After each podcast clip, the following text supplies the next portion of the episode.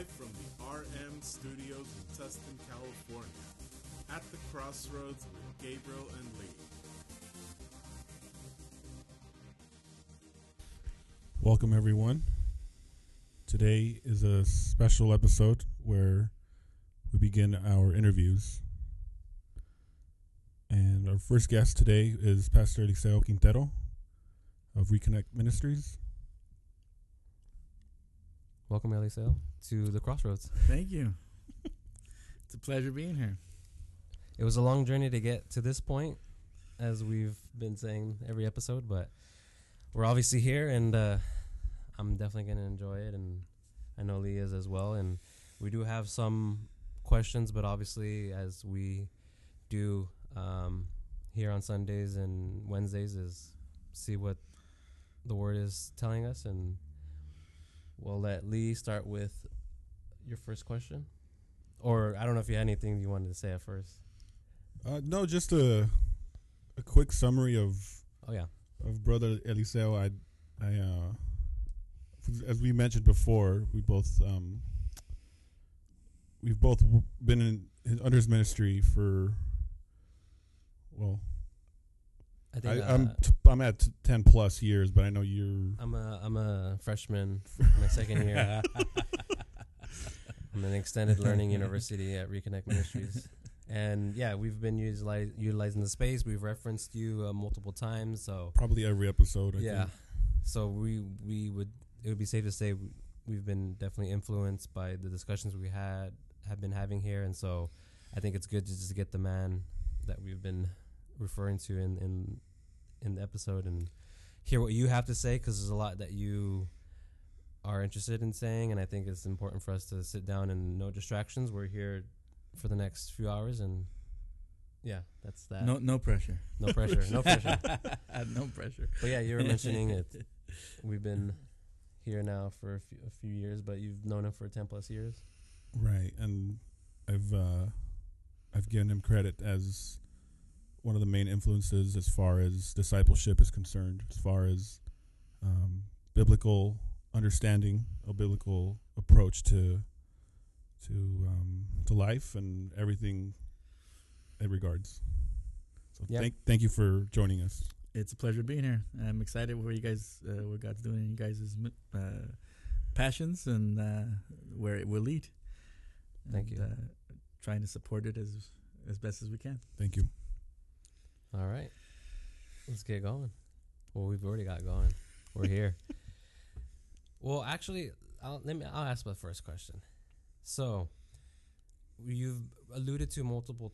I don't say you've alluded to many times that there are certain uh, teachings in Scripture that the church per se hasn't touched on or, or really had a interest in, in delving into, and we've actually had those discussions here. And I think for me, coming, like I mentioned, very much new in this journey to faith and and learning through Scripture and having discussions that we are as we are today is, I think it's refreshing to know that there's someone like a Ricky Gervais, if you will, that's willing to kind of speak against what the the norm is, the the conglomerates that are out there, the establishment, if you will, The elephant in the room. the elephant in the room, literally. The Demo- no, okay. Anyways, You're, you're referring to the Golden Globes, the right? Golden for those Globes. I think we all don't know. saw that, and it was we were quite entertained. At least those of us out in the public.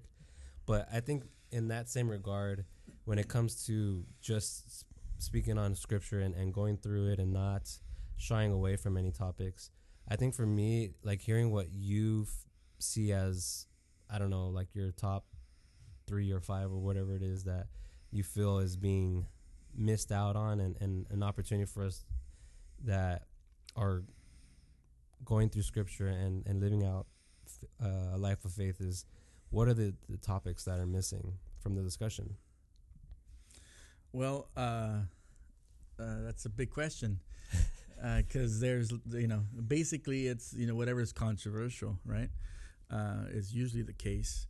Um, but for example, um, uh, one of the topics that would be controversial would be, for example, homosexuality, uh, which it now has you know a lot of letters ascribed to it. LGBTQ plus. Um, but homosexuality is not something that is talked about straightforward in the, in the church in most circles that I know. Uh, uh, it's it gets a passing nod, maybe, if that, you know. Mhm. And so um, when we come to it, uh, I I don't, you know, our approach to studying the scriptures is to go. Um, well, for, like on Sundays, we follow the life of Christ, and so we follow the harmony of the Gospels, which is we try. Uh, uh, the harmony of the Gospels is trying to piece together the chronology of God uh, of, of the life of Jesus um, in chronological order. Uh, so it's you know you, you jump back and forth between uh, the different gospels as um, uh, trying to uh, follow a chronology of what came first, what came afterwards, and there's some things that you can know that came first and came afterwards. But the point is, is that we're following Scripture and we're reading through the Scripture, which in doing so, um, you can read through the Scripture and then pretend you didn't read it.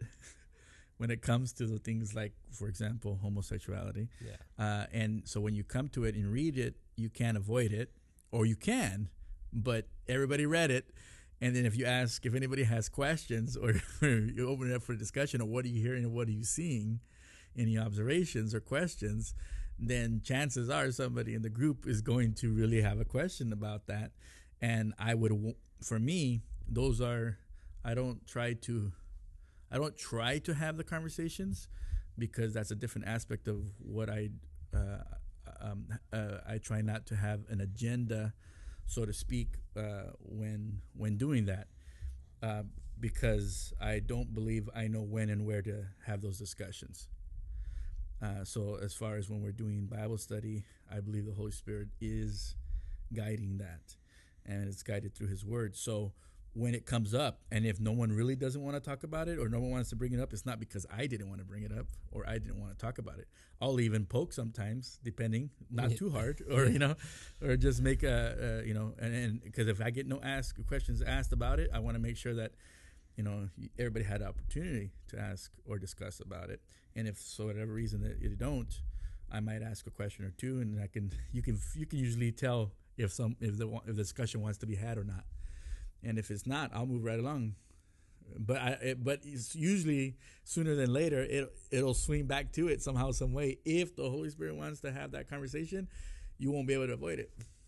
You know, when you're when you're trying to have an open conversation about the truth in God's word, especially something will out if he usually what happens is that he we're moving along and then something else that we hit down the road will Bring right bring you right back to to it right and then it's uh, uh, and then once that happens uh, more than once for me for me that's a sign I take that as a green light I need to talk about that the Holy Spirit wants to have a discussion about that and then I will f- completely dive into it and begin to ask questions and probe as an example that's Yeah. just like one example Right. uh, in the topic of homosexuality, homosexuality. But really, that's the way I approach it, or that's the way we we've done it for a long time. Actually, for myself, um, in topics like we just got through topics of of divorce. You know, that that's another topic that people don't want to talk about, and it's it's devastated the church Right. Yeah. or infiltrated the church and has uh, affected, you know, uh, quite a bit the church and and people are not really talking about it. They talk about trying to deal with the symptoms or the consequences of it. Yeah, a lot of that, but not what does the Bible say about that or what is what did Jesus say about that? What did Moses say about that? And and are they in consensus or are they contradicting each other? Because if you hear it from different sources, you'll make it sound like Jesus and Moses are contradicting each other, just like the Pharisees thought that they were, right? Um, so, just another example that uh, divorce, big heavy topic, because most people have been touched by it somehow, some way, and yet they avoid it. Another big heavy topic like that um, would be church discipline. It's almost non-existent anymore. Yeah. Okay, it's almost non-existent, uh, and yet nobody's talking about it. Or wh- where are you going to hear somebody preach about ch- church discipline? You, it's really hard to teach about church discipline when you're not following, you're not implementing church discipline, right? Is that separate from corporal punishment? Well, yeah, we're not beating people or anything Right, like right, that. right. Uh, So, so uh, it, what I mean by church discipline is is like people are not excommunicated anymore. The Catholic Church does does do that, and so uh, the, uh, for the for the most part, the Catholic Church is is is what the world views as Christianity Yes. uh, uh, from a world point uh, view, right?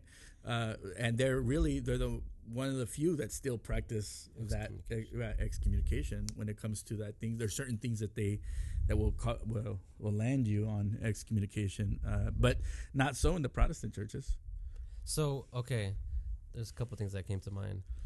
One, um, I've definitely that's kind of popped in my head a couple times, and when I when I think of excommunication, I think of John Wick when uh, he decided to leave that secret society. But that's a whole different subject. Well, yeah, but but the, I mean, okay, let's for example, let's use that, right? Uh, you use You saw- if, you if you've saw seen it, the right? movie, Yeah. you've Yeah, seen the movie uh, John Wick. It's about you know assassins, and and so it's like even assassins have a code, right? Is the whole point that you know like it- you would seem like you know being an assassin would be an outlaw or some kind of you know vigilante or some kind of but that's not what that is. They have really specific you know uh, There's codes order and order. Yeah. like e- e- so even there in the outline you know what's at what's in the story is that um that's being said to the story is that even like the worst of the worst or like the most brutal people have a code. Or scripturally speaking we would say they have the law Right. right. It's their law that they follow. That's not very. That's not much different uh, than you know most laws that you know people have. Other than they, they it's okay for them to kill. You know, but Right, but right. apart from that, like they would never do it in a hotel or you know at the at a certain hotel because that's a no no. You know. And then um, you you break that rule, and then there's heavy consequences, which is what the whole movie is based about, right? Right. But so all that stuff is based off of. I mean, you come and you see that religion has those rules, has rules, and has codes, right? Um, but more and more, those breaking of those codes have no consequences in the church Now, yeah. which is my what I mean by church discipline, so that if someone sins, they're they're not confronted, or right. Uh, so someone's they say someone's in adultery, and you know that they're living in adultery, something that adultery is you know prohibited in scripture. Um, uh, then they would not they, they're not confronted, or if they are confronted, all they do is have to go to, to a different church and no problem. That, sounds a lot. Well, okay. You know, so that's Yeah. that's what I mean by church discipline. Like before, you couldn't even go to another church. You would have to need a letter of recommendation or somebody where the pastors communicated to make sure that this stuff wasn't wasn't happening. People were in good standing. They were just not messing up a congregation here. You know, committing adultery and you know having sexual relations with all the young girls there, and then going to a different church and, and, and on they go. Right? We call those uh, uh, um, sheep and wolves. Cl- uh, sorry, wolves and sheep's clothing. Right? They're disguising themselves. which the leaders are supposed to uh, discern against and fight for, defend the flock It's the against that. role of a pastor. Right, Right. the role of a, uh, uh, the shepherd. So then, would this also be a topic of discussion with like black, uh, uh, black backsliding? So is that kind of that? right. I've, so I've heard this term, so term, with but I'm not familiar. backsliding, backsliding means that you've now you're not hiding it. You're not just you're just outright disobeying God's word. So you're kind of like walking away from. Well, yeah, way. you're rejecting the teachings Rejecting, of, okay. of of Christ, and so with that, there usually is a, a, a you know, you you're, you're, you confront them. What Matthew 18, what Jesus says, you confront them one on one, and if they repent, then then you you you no no that's what you want. They turn away from it, right? And then if if they continue in that sin, then you bring them before two or three witnesses, right? Oh. And then if they repent, then great. But if not, then you bring them before the whole congregation so that everybody knows this is what this person's doing and they're intentionally, consciously choosing to do this without turning away from it. And because if, for example, it's an adulterer, then every woman should know that this man is doing this. Every man should know that this man is doing this because it's a danger to their family. Not to necessarily shame them, but just so that everyone is aware. No, shame is the result of sin. okay, okay. So then there is. So it's not you don't have to shame somebody because of uh, uh, that sinning, shame would be a natural Emotion. Consequence. Yeah. Okay. of sin that you know that you're defiling yourself in the process, whether it's consciously or subconsciously. That's just a psychological uh, consequence of it. You can add to that shame by verbally trying to shame somebody intentionally, uh, right? But it's not necessary. Right. It's not necessary. Unless they are. Uh, and that's not the point. It's not the point of discipline. The point of discipline, church discipline. I think that's probably one of the reasons why people went away from it. the The point of church discipline is to turn someone away from sin. Right. hold them so accountable. it, to hold them accountable, and and in some ways it's like peer pressure, but for something good. Right. Where peer pressure usually is said, peer pressure is not a good thing because it's, if it causes you to do something not good Mhm. right? But in this case, it's kind of like if the m- i- i- the sin. Well, uh, put it this way: when we're talking about church discipline, Jesus set up a system for us to deal with it. To deal, we'll put it this way: to deal with our sin, more than the emphasis is not on the discipline, so to speak. It's on dealing with our sin. How do we deal with our sin? We ought to help one another deal with our sin. So we deal with our sin through confession, repentance, through confession of sin and turning away from it, which means bringing what the sin in our life to the light, exposing it, right? To the light. And when we expose it to the light, that's where it gets dealt with. And that's and that's how we know too that we are want to deal with it and that we are willing to deal with it by exposing it to the light, by confessing it to another human being. So, if we could just quickly. So it's a matter of dealing how we deal with sin and how do you get how do we personally deal with sin, how God left us and how Christ left us an example of how a system how we deal with our sin uh, uh, to uh, to to turn away and to get it out of our um, not system, so to yeah. speak, right? So, uh, a system, so to speak, our our, our spiritual uh, system, so to speak, uh, or mindset, um, and how to deal with it, so that its shame is not constantly psychologically sabotaging us, right? Which is what it will do, and then the longer it stays in hiding, and the longer it stays in secret, the more powerful it becomes, and the more shame and the more guilt we move and live by and then and once it grows roots and everything, it goes underground. It goes incognito. You don't even know it's there, but it's completely, you know, uh, uh, uh, uh, motivating the things that we're doing Unconsciously. uh, no. subconsciously subconsciously, yeah. Yeah. Yeah. So, so for me, I see discipline. What we call discipline, it's really a process of helping people deal with it that are having a hard time dealing with it. I would say that's uh, the goal in mind should be restoration. Uh, absolutely. And so even Paul, who then in in uh, First Corinthians recommends excommunication for those who are doing that, right? Who are outright doing that. He says, "Don't even eat with such a person." Right? that are out that are out outwardly refusing correction. That's right. You brought them one on one. You've done two to three witnesses, and now they've been pr- brought before the congregation, and they're still refuse to to change or to com- uh, or, or to turn away from it. They, they they just continue in that pattern of sin, which is very destructive, not only for them but for anybody who else is involved. It's not just to affect. If only sin affected ourselves, right? Then okay, at least you're just destroying yourself. But that's not the case. It's never the case, not with human beings. With human beings, sin affects us and affects everybody else who is in relationship to us. Period.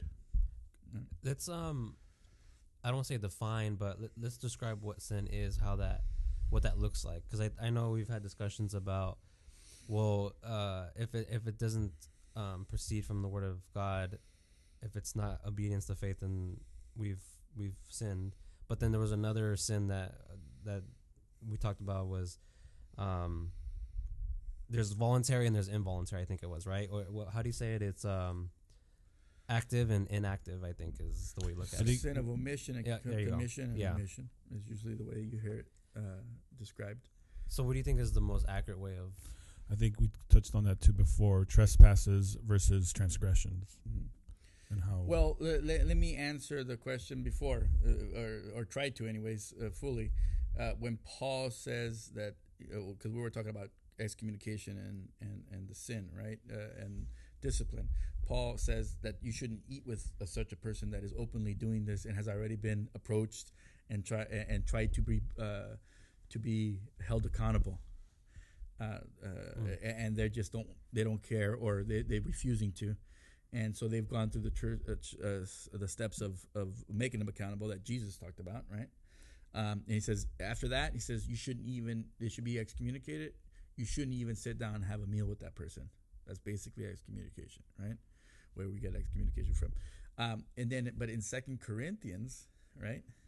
In Second Corinthians, he comes back and says uh, uh, that uh, that he is um, um, that he is marveled how how they've turned away from their sin after being shunned this way. Mm-hmm. And he says, and he says, I, I, I did not say this so that you can permanently excommunicate him forever, but that when they do show signs of repentance, that you bring them back in so that wouldn't be overwhelmingly burdened by that that that shunned, that being shunned, right? Even after they've been shunned or excommunicated, so to speak, it's not permanent, right? Because the intention is never uh, uh discipline is never permanent excommunication. It's it's it's excommunication un- so that Satan can deal with him in his own way or in other words, so that Satan, uh, so that Satan's design. I know I have to just. I know what I mean by when I say Satan's design, but basically it's Satan's will and right. Satan's desire, which is to kill, steal, and destroy. Okay, that's what I mean by Satan's design. So that Satan's design can have its full effect unhindered in that person's life, and hoping that after having that done, that person will see the folly of his uh, of his ways and then turn back, which happened and which does happen because that, that basically that means you got to let them hit rock bottom.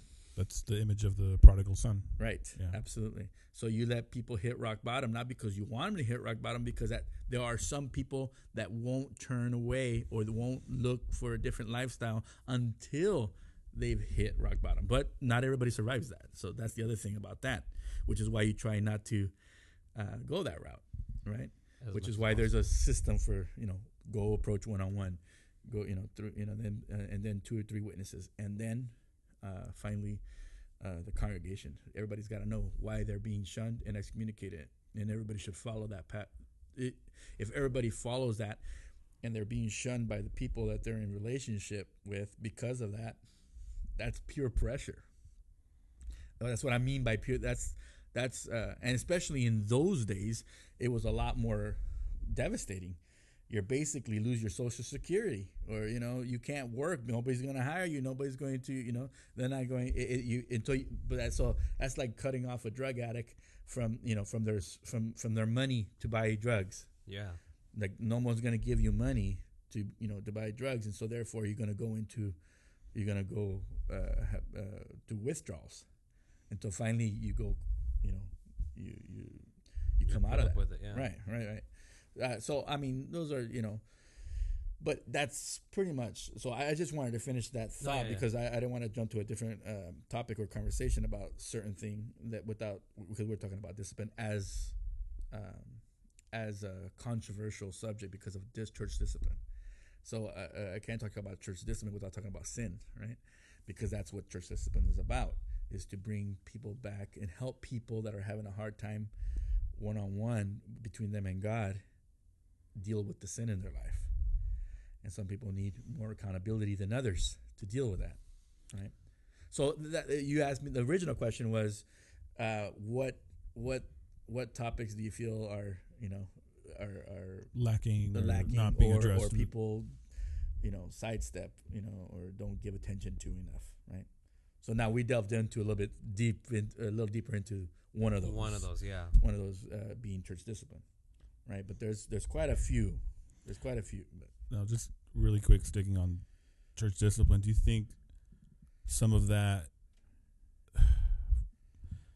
that secular? I guess it's a secular approach, but do you think that's infiltrated in the church because of a cultural shift, as far as people people no longer I don't know if it's that they don't want to hear the truth or that they don't want to be corrected or as Gabriel was alluding to, being shamed publicly. But it's even happening. It's funny because that's what's what happening with social media and, and you know, you they're uh, what is it called when you give people's information out, doxing. Doxing. Sure. It's happening. So basically, what you see what you see happening on social media today is what you is what was happening in the church before, which is why uh, you know atheists and people that pulled away from Christianity um, uh, or religion as a, uh, altogether, um, uh, dis- dis- they despised that uh, because church discipline instead of being practiced for those purposes in the church, many people use church discipline to shame people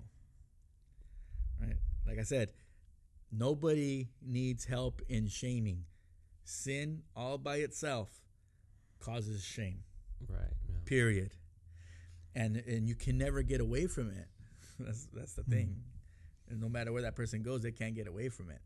It's the baggage to carry on with them Yeah. everywhere they go. Yeah. So i- i- and so, uh, it, and so what discipline seemed like it became, or you saw what happened to discipline is that people were taking the freedom to shame people, or or using it to shame them, as opposed to helping them uh, turn away from right.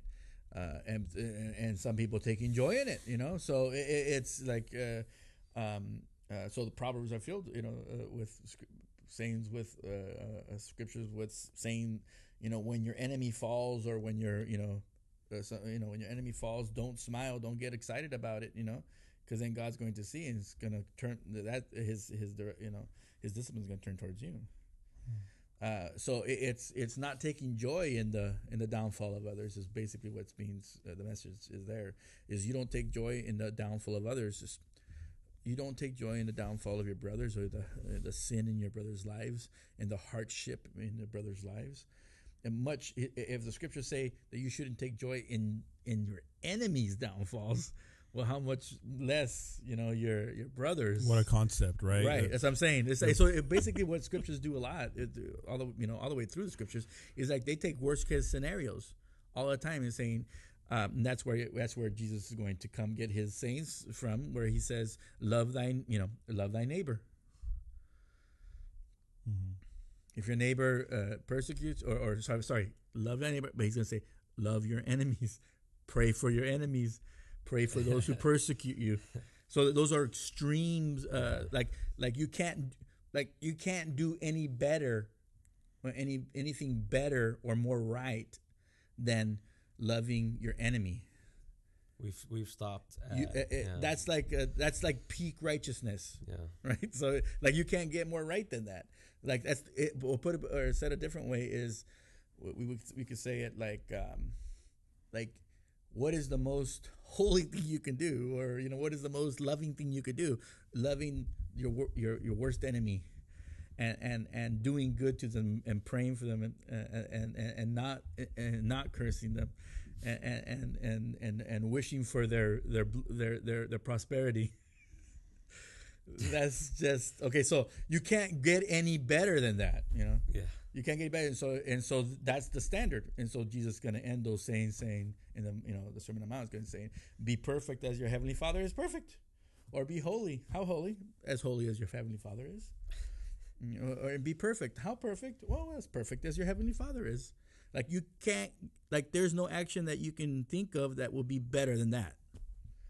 It's it's the um It's the limit to goodness. Not Well, even that.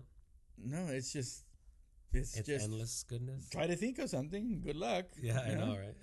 uh it, it's it's the, it's like the max it's it's that's why he says there's no greater law than love your neighbor as yourself and and and the catch there is it, it, and, and your neighbor is the closest person to you or anybody that's in relationship to you and they don't even have to be in relationship to you in the proximity to you Just a, a co- uh, colleague or somebody. yeah, and, Where, a- and you do have relationship with them you you don't have a it doesn't mean it doesn't have to be a, a, a, Intimate. a, a intimate relationship as far as you know familial or you hang out or anything like that but we have relationship with anybody we bump into i have a relationship with the homeless person that i pass by every single day Right. yeah.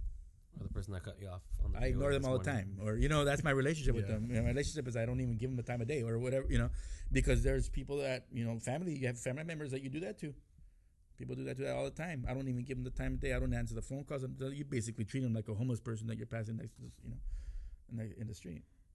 So, but uh, the point is that a neighbor is just is anybody that the closest person to you at any given time, right?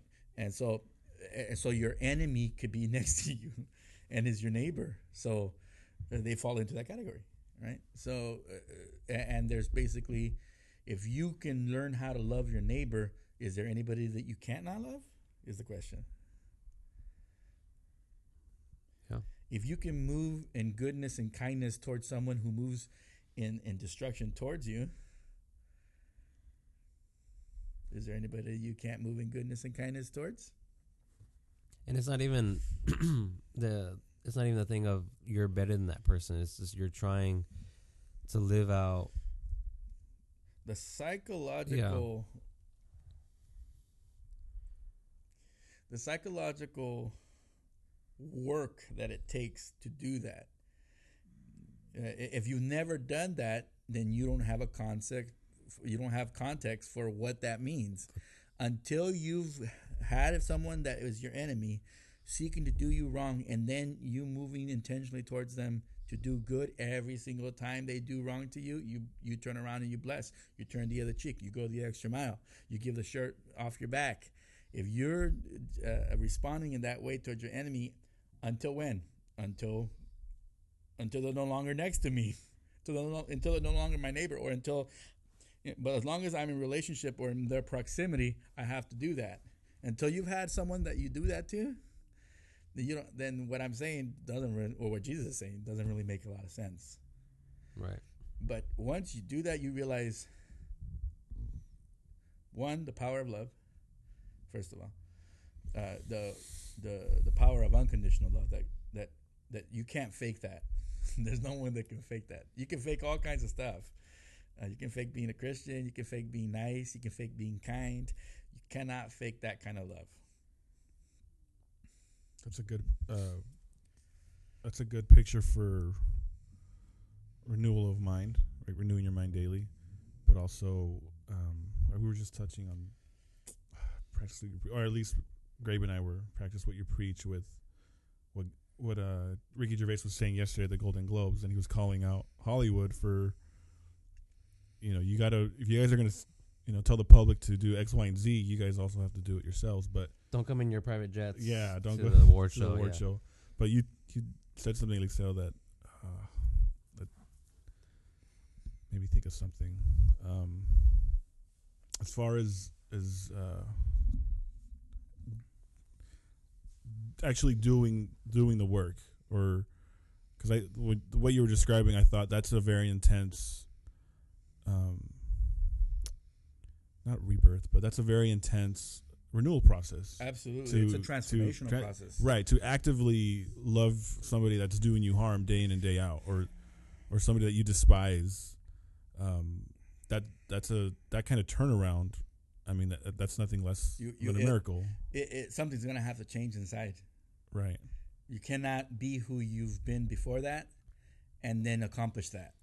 Because that I- would be doing it in your own strength. right. Because I Right. what I think too is that's that's Jesus inviting us, him saying, "Come and be partakers of what what I'm I'm giving you life. I'm giving you life more abundantly." What he does every day across this world to millions and billions of human beings. You know, a good example of that. Did you guys see the video of the the the young kid who he was it was the, he was in court. He was um, up on the stand and his th- this cop killed his brother, his older brother, on accident, and he wanted to go and hug her.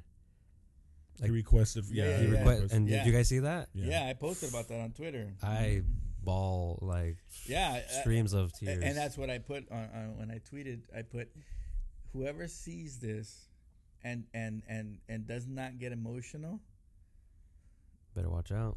Be careful. Because it's hard to watch that all the way through and not feel the emotion of it. Because it's extravagant love. It's extra- extravagant extravagant kindness. You can't fake it. You can't fake it. And so when when when i saw that I I I I have experienced loving someone who is my enemy, so I know what I mean when I'm saying that. When I why I'm saying what I'm saying, and I can all all I can tell you is that everything Jesus says is 100 percent true and right from my personal experience. Um, and so when you see authenticity, someone love in that fashion, and you've loved in that fashion, or you've made that your goal and your aim, you know how impossible that is. Psychologically, how hard that is. So that when someone is able to do it in, especially in that kind of arena, right? Um, in public, in front of, it, it, basically, it, it, it's concentration is what it is concentration is the elimination of all other things, right? So he's not even seeing the cameras or the courtroom or anything. He's just focused on certain because you can't. That's what you know Hebrews is getting at when it says fixing your eyes on the author and finisher of, of our faith, fixing our eyes on Jesus. It's concentrating because when we concentrate, we is basically we eliminate all other things around us. Everything else disappears. That's the beauty of the Good Samaritan, right? That he overlooked their social status, their cultural differences. He focused, right? Right. On what was the need. What was going what was actually going on. What was going on and whatever labels were around disappeared. Whatever race was Stigma around or it wasn't about race. It wasn't about because it was just focused on mercy. Right? He was uh, focused on what good needed to be done at that moment, right? And and so uh, what we concentrate on eliminates other things. So in that scenario, uh, you see him and you see him he's focused. He wants to get to what he needs to get to and he's just trying to ask permission to do it, right? And then when he finally does it, and then you can just feel the emotion of it when they come together and the healing that's there. Oh yeah. There's healing that there's transformation that happens.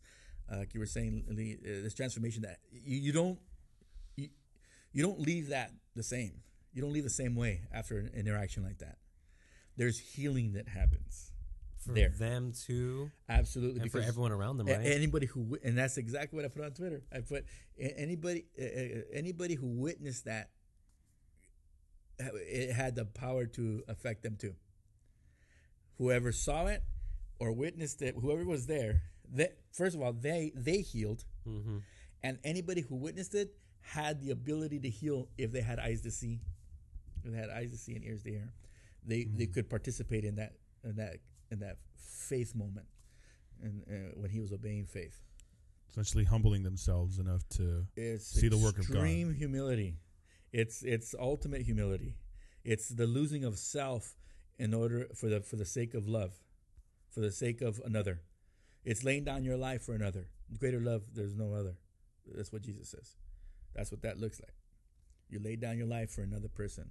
In other words, you uh, that's humility you you don't value your life above someone else's and in fact in this case this person did you so much harm incalculable irreparable it's you can't get back the kind of harm that they did created and so uh, uh, uh, you would have to completely break and and just within yourself and and and and and embrace humility completely and, and because he was doing that out of obedience, and it was not it was not fake, right? So so I I, I, wrote something to that effect, and and then I, got really bothered by by by um, tweets that were going on about that. I I had to respond to some I, of them. No, I remember the the focus or the intent for the purpose of everybody's reaction was why didn't she get more jail time? Why didn't they punish yep. her more severely? Why no, didn't they? It, it, it, wasn't even it wasn't even that that was making me mad for me, anyways.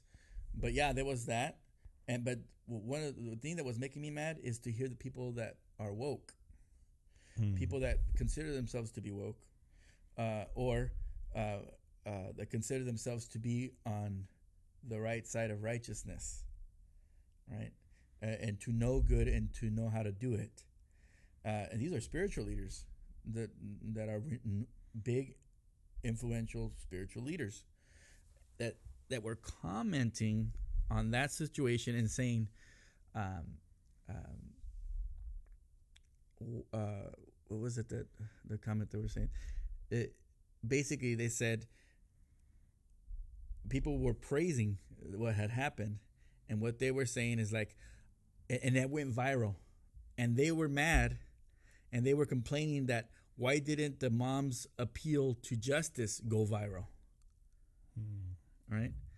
And and and they say, Well, I wish we would see the mom's appeal to justice go viral, and just as viral as his forgiveness that he gave."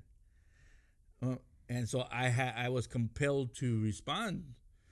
Uh, uh, and I try not to respond to this, especially things that make me emotional. I, I don't like to. I, I just that's for me. That's a sign. Don't tweet. You know. Um, but uh, for me, I, I felt compelled to respond to one of them, and I responded saying, and so what happened it made me think uh, you know and for me when i tweet it it it takes me about a few hours sometimes a whole day to to do a tweet i'm not sitting there a whole day on twitter to do it but Look at your what screen. happens is i start trying to tweet something and then i'm like no i need to think about it more um, why am i tweeting this first of all you know and, is it emotional response or what I, why did i get emotional you know what what am I angry at? You know, why am I angry that they said that? And then start thinking through my my emotions. Um, and so for me, I was very upset that they wanted just the mom's plea for justice, and was sh- and, and and it took me into and and, and at the end of that, and, and after I, at the end of my thought process, it took me a while. Um, I finally was able to put out a tweet and I tried just to keep it to. I don't try not to do threads. I've done a couple threads, and I'm like, no, tweet should just be one one tweet. And after that, it, you know, It's a statement. You, you didn't think about it enough. You just, you just you just you know unleashing too much information, but when you can, and for me that's one of the benefits of Twitter is that for me it helps me consolidate my thoughts, and if I can't consolidate them into a into a tweet where I can communicate everything that I would that I want to communicate in that, then I haven't thought about it enough. I haven't thought about it enough, and I need to go back and think about it more. Um, and so that's why it takes me a long time to tweet, to put out a tweet and um, and in that case, it caused me to really think about justice versus mercy. And I and I dove in because I was very emotional about it, and so I just dove in, and I started just meditating. Why do I not like that they said that they want justice to go viral? And why are they makes why is it making me upset that they wish that justice would go viral you know the mom's plea for justice would go viral just like that moment went viral of that kid forgiving his you Mm. know the the uh, um, the the police woman right and and and and so after you know uh, after thinking about it for a while and and then trying to write stuff and then I would erase stuff and then I would go and read and meditate on certain scriptures and then reread them and then think about them. And I finally, I, I learned something that I didn't know before about justice and mercy, um, eh, which is, oh my goodness, the reason why you don't want justice and mercy to go, I'm sorry, justice to go viral is because justice lacks mercy. There's no mercy in justice. It's an eye for an eye and a tooth for a tooth. Mm. It's just a verdict. It's all. It's all it is. equalizing. Yeah. It's you took my eye, so I'm justice. It says I'm gonna take your eye. So justice is the law, and we already know what the law produces. Just more sin, more justice, which means eventually someone's gonna come asking for your eye because you did something, and so on and so on. So it's never ending. It's and so that's what mankind was like from the garden of uh, the, the, the, the, being cast out of the garden, from the downfall, from uh, uh, man's downfall, um, all the way to the present. We've uh, all the way till when Jesus came, we experienced the law and how there's nothing beautiful about it. As far as like, there's no one, for example, if that mother were to receive the justice that she was asking for, she would not be a better person for it. And it would not be enough. It wouldn't bring her son. Guaranteed. It's not going to bring her son back. It's not gonna be it's not gonna lessen the pain. not It's not gonna bring her her. son back, and she will not be satisfied that the same thing happened to that woman. Because then now you have someone else's mom without their uh, child. and it just perpetuates, right? And so, yes, God wants us to do justice. There's a so and so. What obviously, I, I, I was thinking about the scriptures that I was thinking about in, in regards to that. It was, um, sorry, I'm. I think I ran on a tangent already, but it's all right. Uh, It's all I'm good. gonna. that's, I'm what we, that's what we do here at the crossroads. of- We're at the crossroads. You never know what direction we're gonna go in. um, so it's Micah six eight, I believe. Uh, you know that uh, three things God desires from you, right? That you um, do justice. Second, love, Love mercy. mercy. Third, walk humbly before your God. Right, and so Jesus is going to uh, uh, speak about that too, and he's going to say in the New Testament, he's going to say, um, uh, God desires mercy and not sacrifice. Go and learn what this means. Right? And then you have the story of the prodigal, oh, sorry, the story of the Good Samaritan that is the basis for that. And that, who is my neighbor? And, and they couldn't even say the Samaritan who, who they hated, Samaritans, right? They said the one who has showed mercy. Right? A- a- And so, so mercy is ultimate. Is ultimate. Jesus says that. He says you are to love mercy. Right? Mm. you are to he- says if you would have understood the old testament he says he says then you would have known that mercy supersedes sacrifice. And that god doesn't desire sacrifice from you he doesn't desire ritual from you. He desires for you to be merciful. Period. And it's and, and it's correlated into uh, uh, the Our Father prayer, right? It's a big part of that. Uh, Our Father which art in heaven, hallowed be thy name. Thy kingdom say, come, yeah. thy will be done on earth as it is in heaven. Give us this day our daily bread and forgive us our sins as we forgive those who are indebted to us.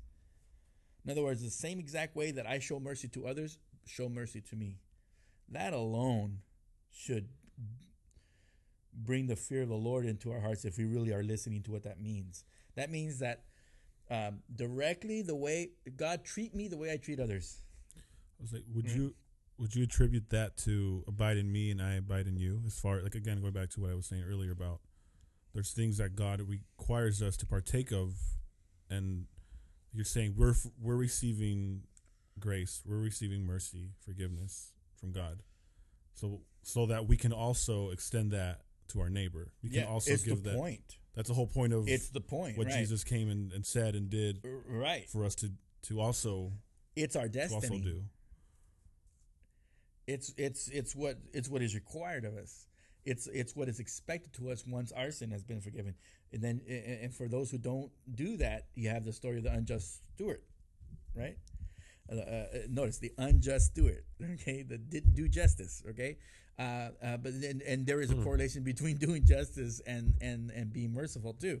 That if if you don't I mean that that coincides with they shall know you by your fruits. That they're gonna men are gonna recognize if you call yourself a Christian, if you call yourself a follower, Jesus saying of me, then they're gonna see that you're also the number one thing is is that sh- uh, that should mark us as being followers of Christ is that we're merciful.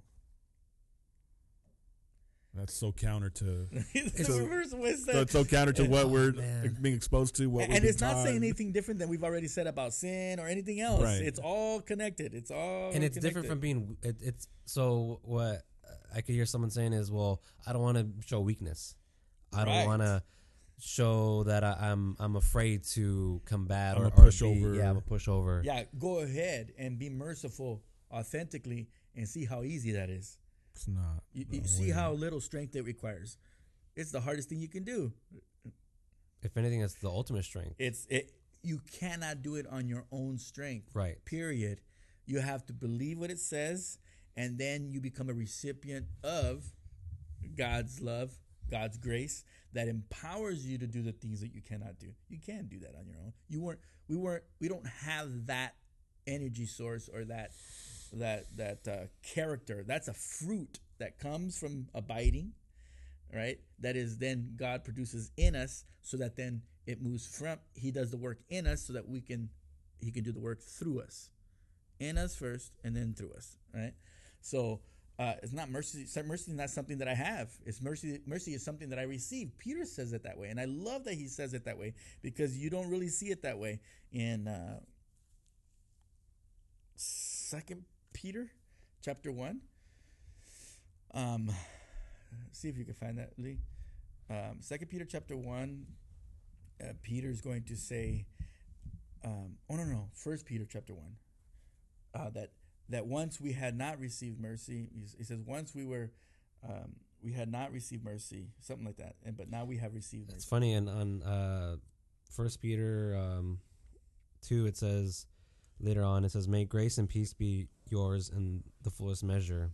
So there again, we see that's not mercy. Just kidding. Okay. No, eh, eh, it's connected because it, it comes before that, I believe, in chapter one, at the end of chapter one. Um, Is that the end?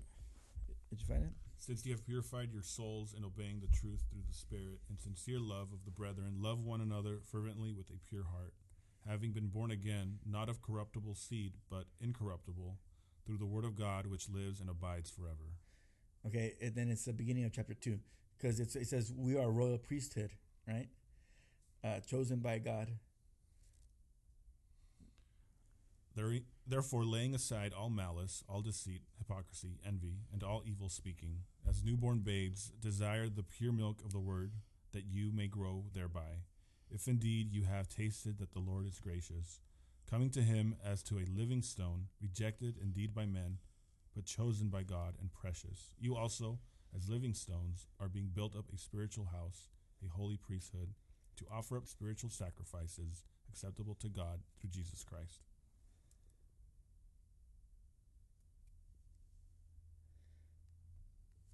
Verse 10 who once were not a people but are now the people of god who had not obtained mercy but now have obtained mercy Okay, and, and what version is that?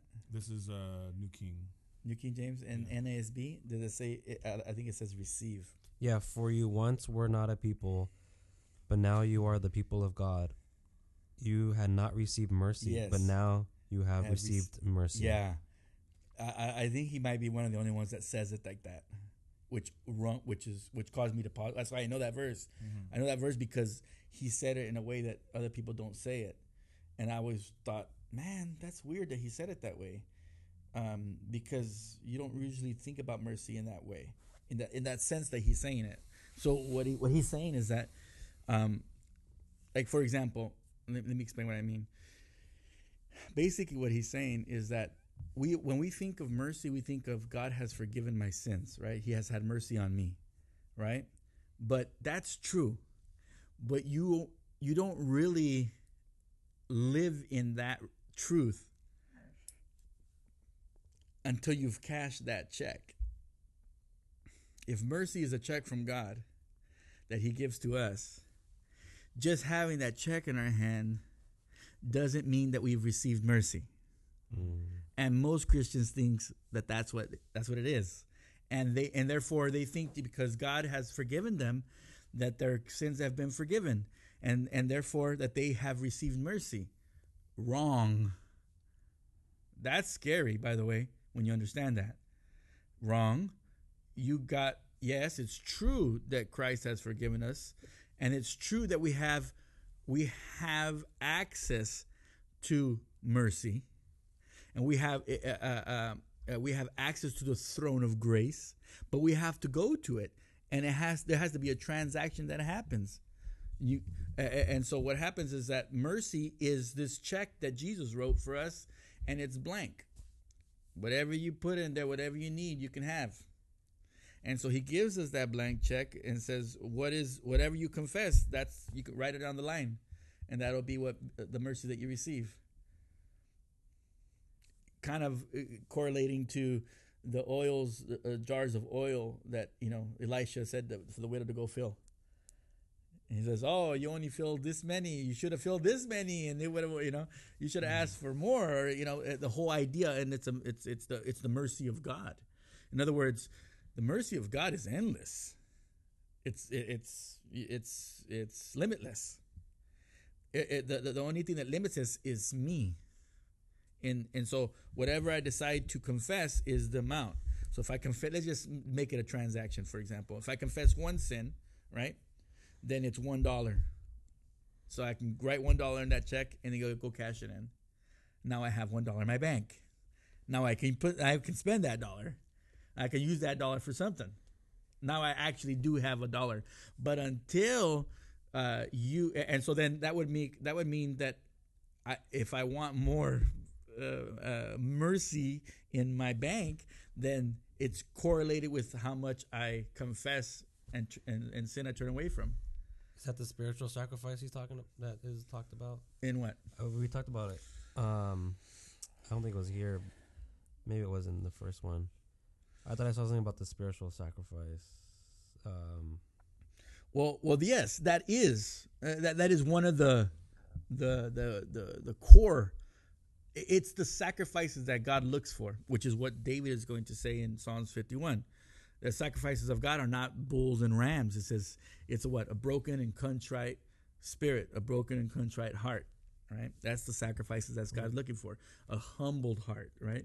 A, a, a, a humbled heart. And so, so in, in that mercy is a is a check that God gives us, and and it's and and depending on how much. Like, well, how much is it, and how mm. worth is it? It depends on how much you confess and turn away from. And the more you confess and turn away from, the more valuable that checks becomes. It's like the numbers begin to go higher and higher. And, and, and as you turn away from it, you're cashed it. Because that, yeah, that makes me think of when Jesus said, "I didn't come for the the healthy; I came for the sick." Yes. And in the in the board picture that he's describing, it's it's the I believe it was the Pharisee in the temple standing and saying, "Lord, thank you that I'm not like these sinners." these these tax collectors that are here among you know here in your temple. And yeah the pharisees were pretty woke. And then and the tax collector right? The tax collector is on his knees he's beating his chest and he's saying lord please forgive me. Lord please give me mercy. That, anyway that's worthy of yeah. Yeah that's ex- exactly what i thought of when yeah so you, are gonna see if you do a study of mercy you're gonna see all these things that i'm talking about and it's it's everywhere. It's just it's like it's the main doctrine there, you know. Uh, because going back to what we why we were talking about this. Well, well, let me t- go back to what Peter. Why I thought it was so important because that's that's when I really, for me, most people just have the check in their hands and say, "I've been forgiven," and they they have zero power to do anything with that. It, it, it, their life, it's it's it's hasn't been transformed. Transformation happens when you deposit that money and then you start you know using that that that that, that currency uh, that that's in your ch- uh, checking account. And so Peter says it that way, and and the way Peter says it, he says once he says we had not obtained it or received it. It was available to us, but we had not received it. We had to access it and what download it into our program. We had it had we had to have a, a, a, actual and so confession turned away. And so when we download it, how do we know that we've received mercy?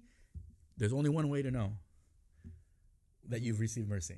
When we give when we are able to give mercy. When you're when you are able to have mercy on another person. Yeah. It's the only way you know. So every, so then it, that's what I'm saying that it should be like the like the the mark of a Christian is that you're merciful and you're and you're quick to you love mercy. It's your favorite. Forgiveness. Fantastic. Forgiveness is my favorite. Having mercy on somebody is, is my favorite its openness to I can't wait for the next opportunity to have mercy on somebody because it's a direct correlation between my relationship with God. It's, and it's a witness. Every single time I'm able to do it uh, forgive somebody and and, and and and and and have mercy on somebody it's it's a reminder that God has had mercy on me. It means that I'm in good relationship with God. It's a reminder of the cross. Yeah. absolutely. Yeah. Absolutely. That that I have not taken it for granted and that I have not despising it and I have not taken upon it my life in vain, that I'm actually using the currency of that blood for what it's meant for, right? Not so that I can sit in church and sing songs, or sit in church and and, and study the Bible, or sit in church and pretend to be a good person, and then go out into you know into life. Go on Twitter.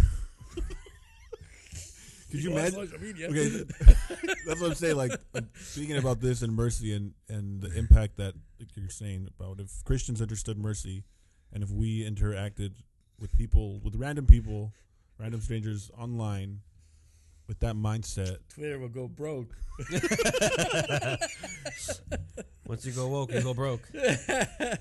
No, it's funny because we were talking about this last. I think it was last week about you were talking about the um, steroid scandal in baseball, and it was like Sammy Sosa, Barry Bonds, uh, Mark McGwire. All the all these guys were taking steroids, trying to uh, break home run records, and some of them came out and said, "Yeah, like I did it, I messed up." And immediately were forgiven. We're we're shown mercy. they were forgotten about the next, the Yeah. very next day. Nobody talked about it on the news. Was, okay, whatever. Let's move on to the guys that aren't, that aren't co- you know, aren't confessing to. It's weird. It's like once once you once you uh, especially I I, know uh, verbally or or art, articulating it like uh, believe in your heart and and confess with your mouth. I think that's the Yes. same idea. There is that we have to actually speak it out because it's not it's not real until you actually It's actually not real until you speak it out in public, until you make it public, until you make it known. And i- i- Mm-hmm. i- i- i- it's one thing to have know that you're forgiven in your heart, but it, it is not. It doesn't become transactional until you until you begin to use that currency. If which you- makes the, the denying of, of Jesus really interesting when he says you're going to deny me three times before the crow or something like that. Mhm. before the Which, cockroach which makes that thrice, really yeah. interesting, right? I mean, Yeah, and so absolutely. So so this is Peter that's saying that once he had not received mercy, and now, and so he wept bitterly after that. He wept bitterly and turned away from it. And so Peter, who was the quickest to judge all the time, let's cut some ears off, right? That was his motto. Like, hey, get, you know, and he wasn't going for the ears, right? He was going for the head. the jugular. Absolutely, he wasn't. He, he, Peter, he didn't shoot to you know wound. He was, he was striking to kill. And, and, you know, and, and and James and John weren't any better. The sons of thunder. Hey, should we just call down mercy, Fire. fire, upon the city since they rejected you? Should we call down fire and destroy them like Elijah did? And Jesus turns around and rebukes them and says, "You don't even know what spirit you're of." Zero mercy. Not available. These are the first church leaders, okay? Because that's why Peter's Wow. saying. That's why Peter says it that way. He says, once we hadn't received mercy, we hadn't obtained it. We were surrounded by it when, when we were walking with Jesus, but they weren't operate. They weren't making any transaction. They, uh, you know, they were recipients of it all day long, but they were not trans. Uh, uh, had received it into their own hearts, where they can, uh, where they surrendered to it, and then so that they can use that currency of mercy towards somebody else and set someone else free the way they've been set free. And so he says it that way. And as I think it's one of the most beautiful ways to talk about mercy is that once I had not received mercy, and now I have received it, which makes me relate, which then puts me in direct relationship with God. I'm His people now. Right, yeah. That's what I'm saying. The, the single mark of, like, the predominant mark of a Christian should be that we're merciful. And an example you're using about baseball, right? I mean, I don't follow baseball, baseball that much, but I do remember that the, the controversy. But let's just bring it into a, a modern day, what uh, our day, uh, what's going on. And, I think it's just a good example to what we're talking about. Kanye West, Oh, okay, yeah, a perfect example. yeah. Okay, so his his biggest criticism and his obstacles that he has is Christians. What you been hearing from the Christians? and, and, and and and and you hear just some crazy stuff. Uh, okay, let me just say that you hear some things that are just not merciful, in the least bit, right? Okay, so then, uh, uh, so for me, I always say it this way for myself. As it regards sin, um, I'm a complete skeptic, right? Um, which means that I believe, I'll believe anything anybody says that somebody did because I'm pretty sure that it was worse than whatever they're saying Mm. because I know how evil and sinful I am. the more you get to know how evil and sinful your sin, your sin is, and, and, and that becomes front and center to you, so that you know what you're turning away from. Okay, uh, uh, uh, uh, then you are able. You be, for me, I you you know this is in every human being. Nobody, everybody is falling short of the glory of God, and that doesn't mean like some fell further than others. It means that everybody's at the bottom. It do- it doesn't mean that we almost hit it. You know, we almost got it right. No, no, no. We got it so desperately wrong. Jeremiah says it the best. Our hearts are desperately wicked and perverse. Who can know it? That's pretty right on, right? Once you get to know your sinful nature, all right. So you know, the more at the more I got for me when I when I call it my rigorous repentance process that I went through, and, and, and initially, um, the cleansing that happens is is that I came face to face with my sinful nature, and I realized, holy cow, I I am as sinful as you can get so that I I look at the worst sinful person that is considered to be the worst sinful person on the human earth or that has ever lived on human earth, and I know that I can do that and worse. I, I can I can do better than that as far as doing more evil, and I know it's true about me, and that if I'm left to myself, I'll do it. Left their own devices. The first opportunity I have, I'll do it. And like Peterson says, and enjoy it and enjoy it. That's right. completely. And smile while doing it. Not like, oh, I wish I wasn't doing this. No, no, no, no. Do it and enjoy it fully. Okay. That's scary. That's until It's you've true. seen until you've seen the reality of that sinful nature in your own life. Uh, you have not, like Jordan Peterson says, you have not even explored the shadow even a little bit. You haven't taken yourself seriously.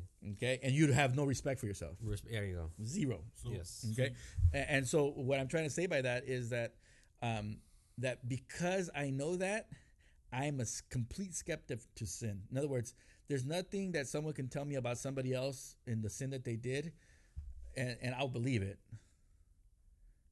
Because it's worse. because it's ten times, twenty times worse if that's only a little bit about what they know about that person. If it's true, and even if it's not true, it's true. I know it's true. Pointless. Yeah. Yeah, and it's not, it's not this thing; it's something else. Let me tell you, it's something else for sure. So that and that's why it always gets me when somebody says, "Oh, you know, look at all the innocent people that died." There is no innocent people. Mm. Not when you understand the sinful nature. When you understand the sinful nature, you understand that there is none, like Isaiah says, there's none who is righteous, no, not one, in all the earth. Zero. There's none that look after God, that seek after God. None. None. When you understand that. And so, uh, so yeah, that's bad news. Yeah, that's why the gospel is is considered good news. Because once you see the reality of the sinful nature, that's depressing. Right? It does I mean it doesn't get worse than that. And so then it, it and then you is there a solution to this? Yes, there is. Right? It's surrendering to Jesus Christ. That's funny because I, I was listening to Peterson and Rogan, like his second interview, and he was talking about what the meaning of life is. And Peter said something, Brendan Peterson said something similar to that. It's the meaning of life is to overcome the uh, the tragedy of uh, and pain and suffering of life, Uh-huh. Or in what we're talking about now is is the sin that that dwells within us is to overcome that. And I think that for a lot of us is what gives us that meaning and that purpose is t- is to live hopefully right to live more of uh, of a, a life of for us uh, to live a life following Christ and I think speaking from my perspective I think that's really been what has what is it propelled me to and and you know blessed to have found this group or or this church is is that I was looking for those answers and I didn't know how to how to look for it myself on my own. Sure. And and I and I mentioned before that I definitely give uh, thanks to Peterson for for guiding me as a like a, gu- uh, a goalpost, if you will, to this to where I am now today, and and and where I see myself developing is that it's it's it's it's giving me uh, what is it? It's like um, fortified my my my my life. Foundation. Yeah. It's foundational, which means you can start building. Yes. Once you have the foundation set, then you can, you know, everybody's everybody's eager to build, build, build, but people try to build and they don't build the foundation. That's the problem because they, then whatever they build, like Jesus says, it comes down. The first sign of chaos that comes in, it comes crashing down. building the house upon the rock. Yeah, upon absolutely. the truth. Yeah. Absolutely. So yeah, I I, th- I think that's that's really interesting how like the whole idea of mercy and, and sin and and how we're we're so quick to anger a lot of times and and shame and blame and we're ready to All that's projection. yeah and All of it it's just projection. it's just the part of us that is is hurting for for our own Yes. healing is is that's what's lacking a lot of times and Yeah. uh, why people are so lost. it, it is is that's, that's what I'm saying. So it, all that's projection because the person who has experienced and has received the mercy of God and experienced this, and seen their sin, and and and know that God has forgiven them, and then has received that mercy, and then has become merciful. They don't go around projecting that stuff on people no more.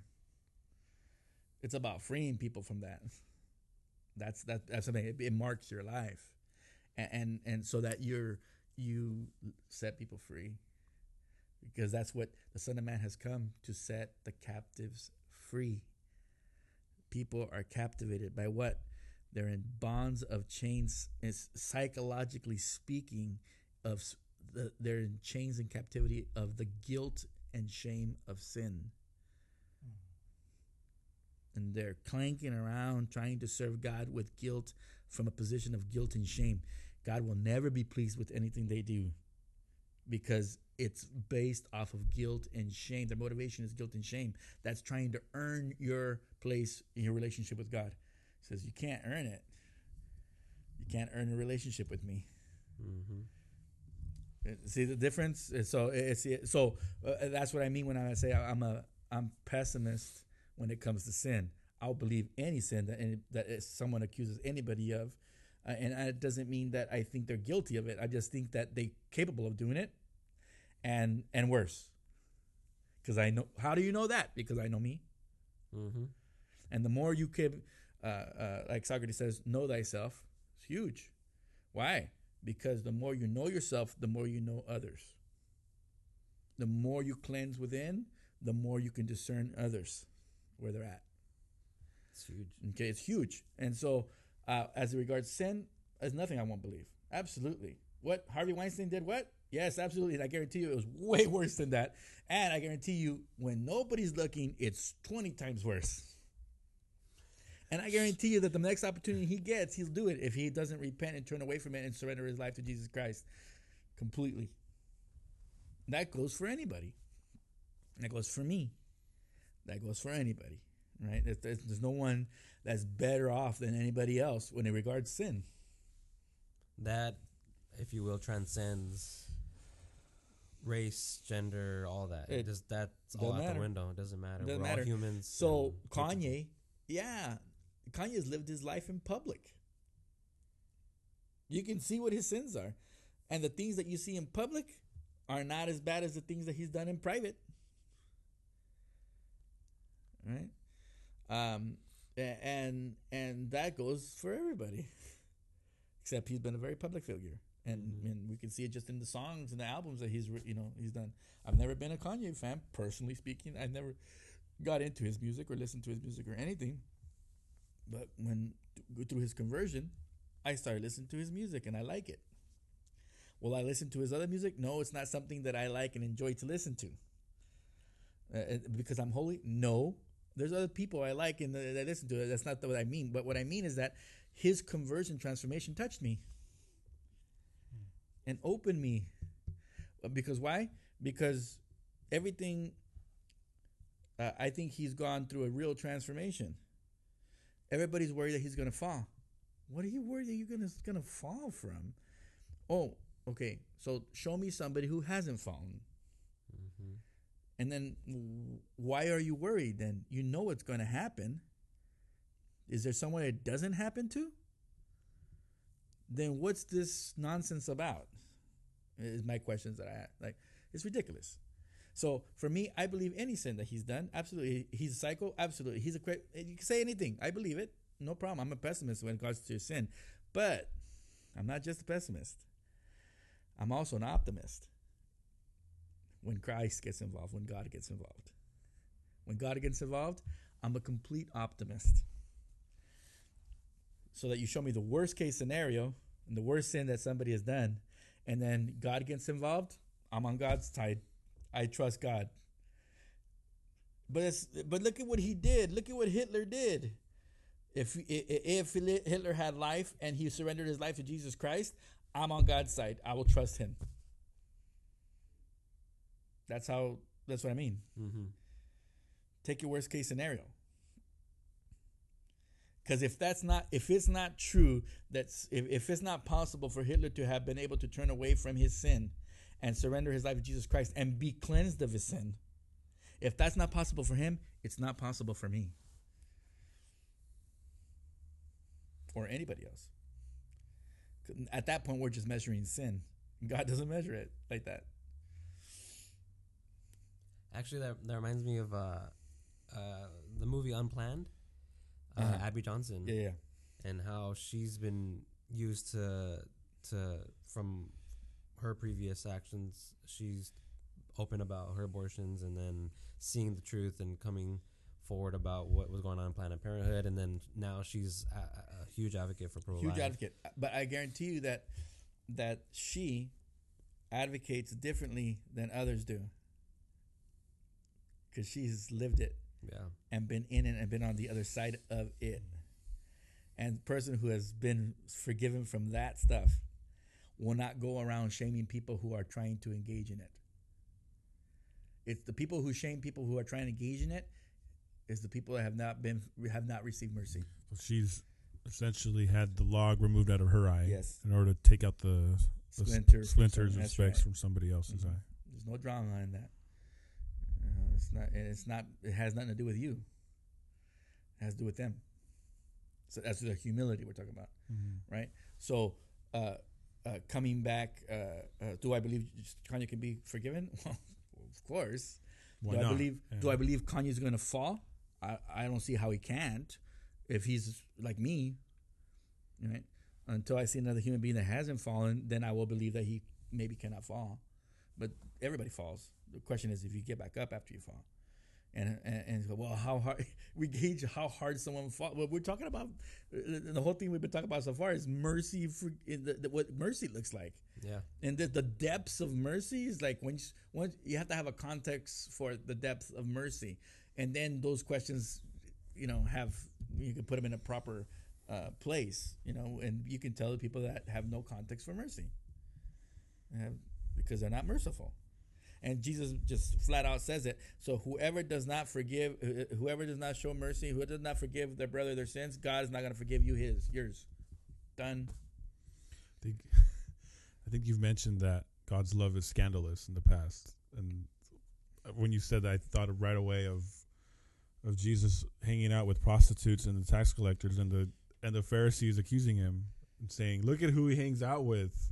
He calls himself, you know, the teacher. He calls himself whatever he wants, but look at who he's with. Like, how dare he? How dare he hang out with these sinners? These people. Who, if he really was the There's Son of God, he would know that he's hanging out with these sinners.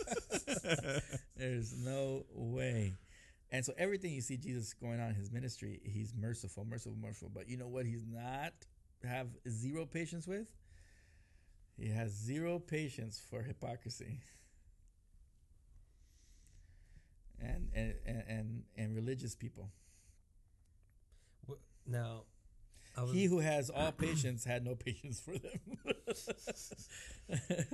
and he rebuked them. he was the hardest. Straight up He was the hard. hardest on the teachers of Israel. Absolutely, because that's why James says that your teachers are going to be accountable, uh, have a higher accountability. He says, why? Because people are following you. He says, not only do you not enter the kingdom of heaven, but you you make it hard for other people to enter. The blind leading the blind. Would yeah, that that reminds me of uh, there was a, a few uh, well-known pa- um, pastors, or I forget, um, but that had committed suicide, and you were talking about the the, the load, the the the weight that they, that's on them to withstand, and the size of the churches, and and all the responsibilities, and all the things that they internally were battling, and that's not no easy task. having a, a an image that you can't fall. We're back to it. That's what we're, that's what we're talking about, right? right. Like, oh, Kanye can't fall. Oh yeah, well look at this young pastor who everybody's looking up to took his life. Why do you think he took his life? Nobody's talking about that. Right. Everybody's just like, oh, just be nice and kind. But uh, uh, talk about things that are hard to talk about, right? Uh, uh, but why do you take his life? Well, I guarantee you it has something to do with sin. Mm.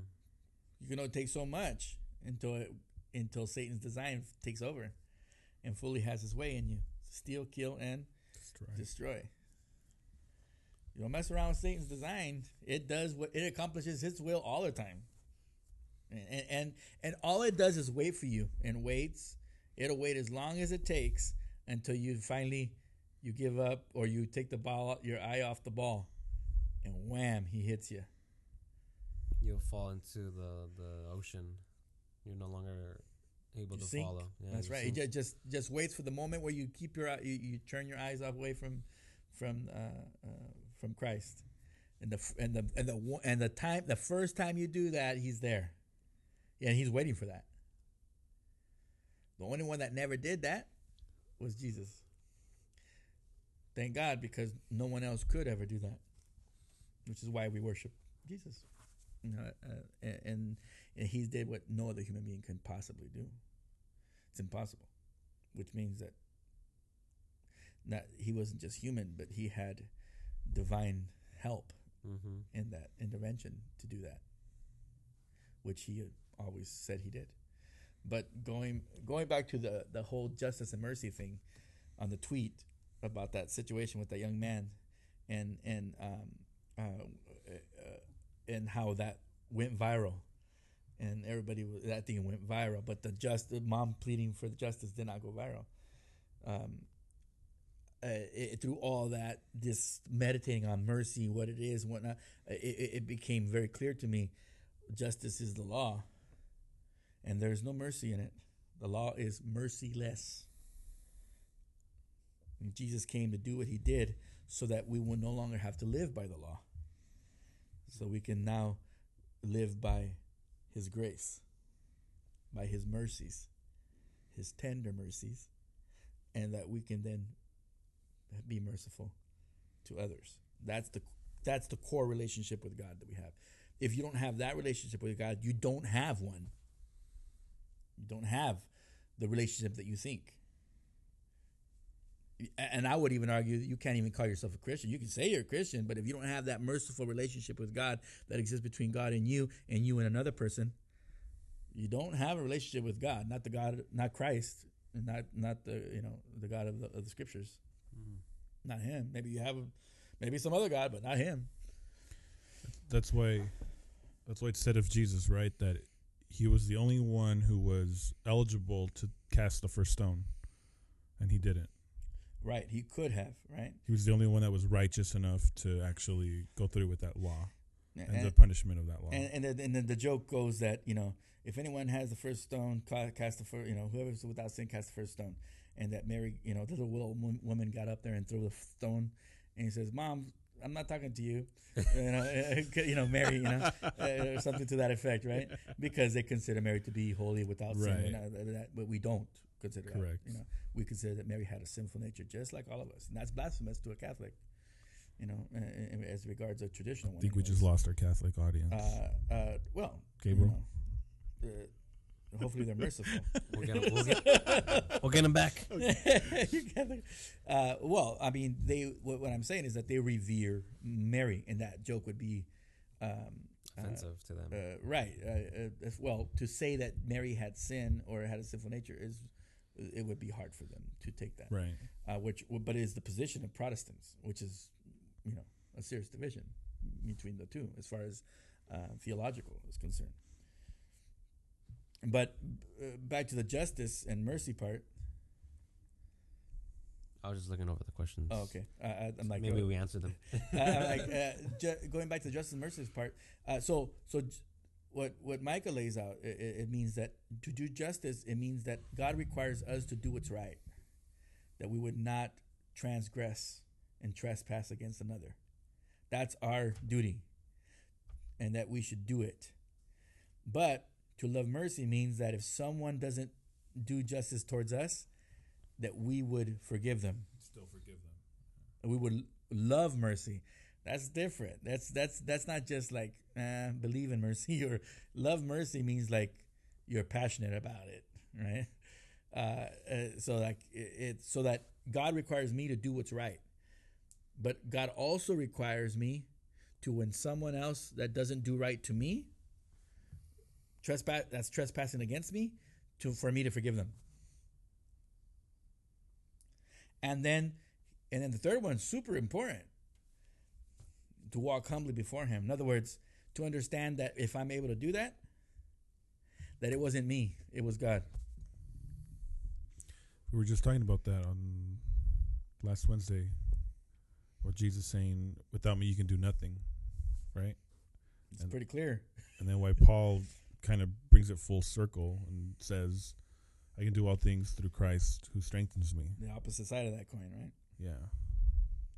Yeah. Interesting. Yeah. So, so that that's the the three things that Micah is talking about that Jesus refers to, and and and, and teaches about. So, why it makes sense why some, a mother appealing for justice would not go viral, because there's nothing beautiful about it. It's just pain and agony. But when someone loves mercy and is implementing mercy, there's something spiritual and beautiful and just glorious about it. And whoever witnesses it is moved by it. It makes sense that that would go viral. And it and it makes sense that someone pleading for justice would not go viral. I mean, that, I mean that's the probably the reason why it was went viral versus the other the, the justice because it was all on video. So people that were watching it chose to Yeah.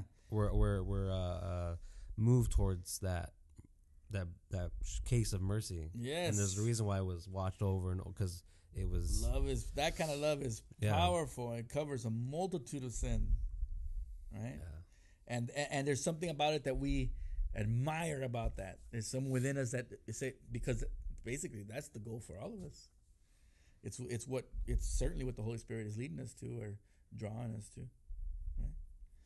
To have that kind of relationship with Him where we're able to do this in the worst of circumstances. Because if we're able to do it in the worst of circumstances, then everything else should be cake, right? Is that It's why? Is that why it says, "Do not consider yourself more highly than others," or, or Absolutely. So uh, that's going to be a, a part of walking humbly before your, your God, right? And Paul's going to say that in Romans. Don't don't pretend to have more faith than you have. Don't pretend to have more grace than what you have. Every man according to the measure that he has received, right? And, everybody's going around pretending to be more than what they are. That and that's the problem. That's certainly the problem on Twitter, right? Uh, uh, you pretend to have more than what you have. That's the problem with covetousness, right? Mm-hmm. Uh, you pretend to have more than what you have, and, and so you dress a certain way, you drive a certain car because you want people to believe that you're a certain person and that you have a certain amount of wealth that you really don't have. we got to retake this picture. Let's take another one. and, and that you have that you are very classy and such you're so classy when you're really not. Thought Mr. Peanut. I don't know why. Mr. Peanut. That's funny. It reminds me of uh, the idea of the Protestant ethic. I think it is, or I, I think that's what it said. That um, basically you are to show that God is um, showing that that God is blessing you by how much you have, how much money you have in your Well, that was certainly a Jewish philosophy, right? yeah. uh, in the scriptures uh, that God uh, blesses whom He loves, right? And so you go to the New Testament, and they're measuring their relationship with God based on the wealth that they have, as evidence, the wealth that they have as evidence that God has blessed them. He's blessed the work of their hands. Right. Right, right, yeah.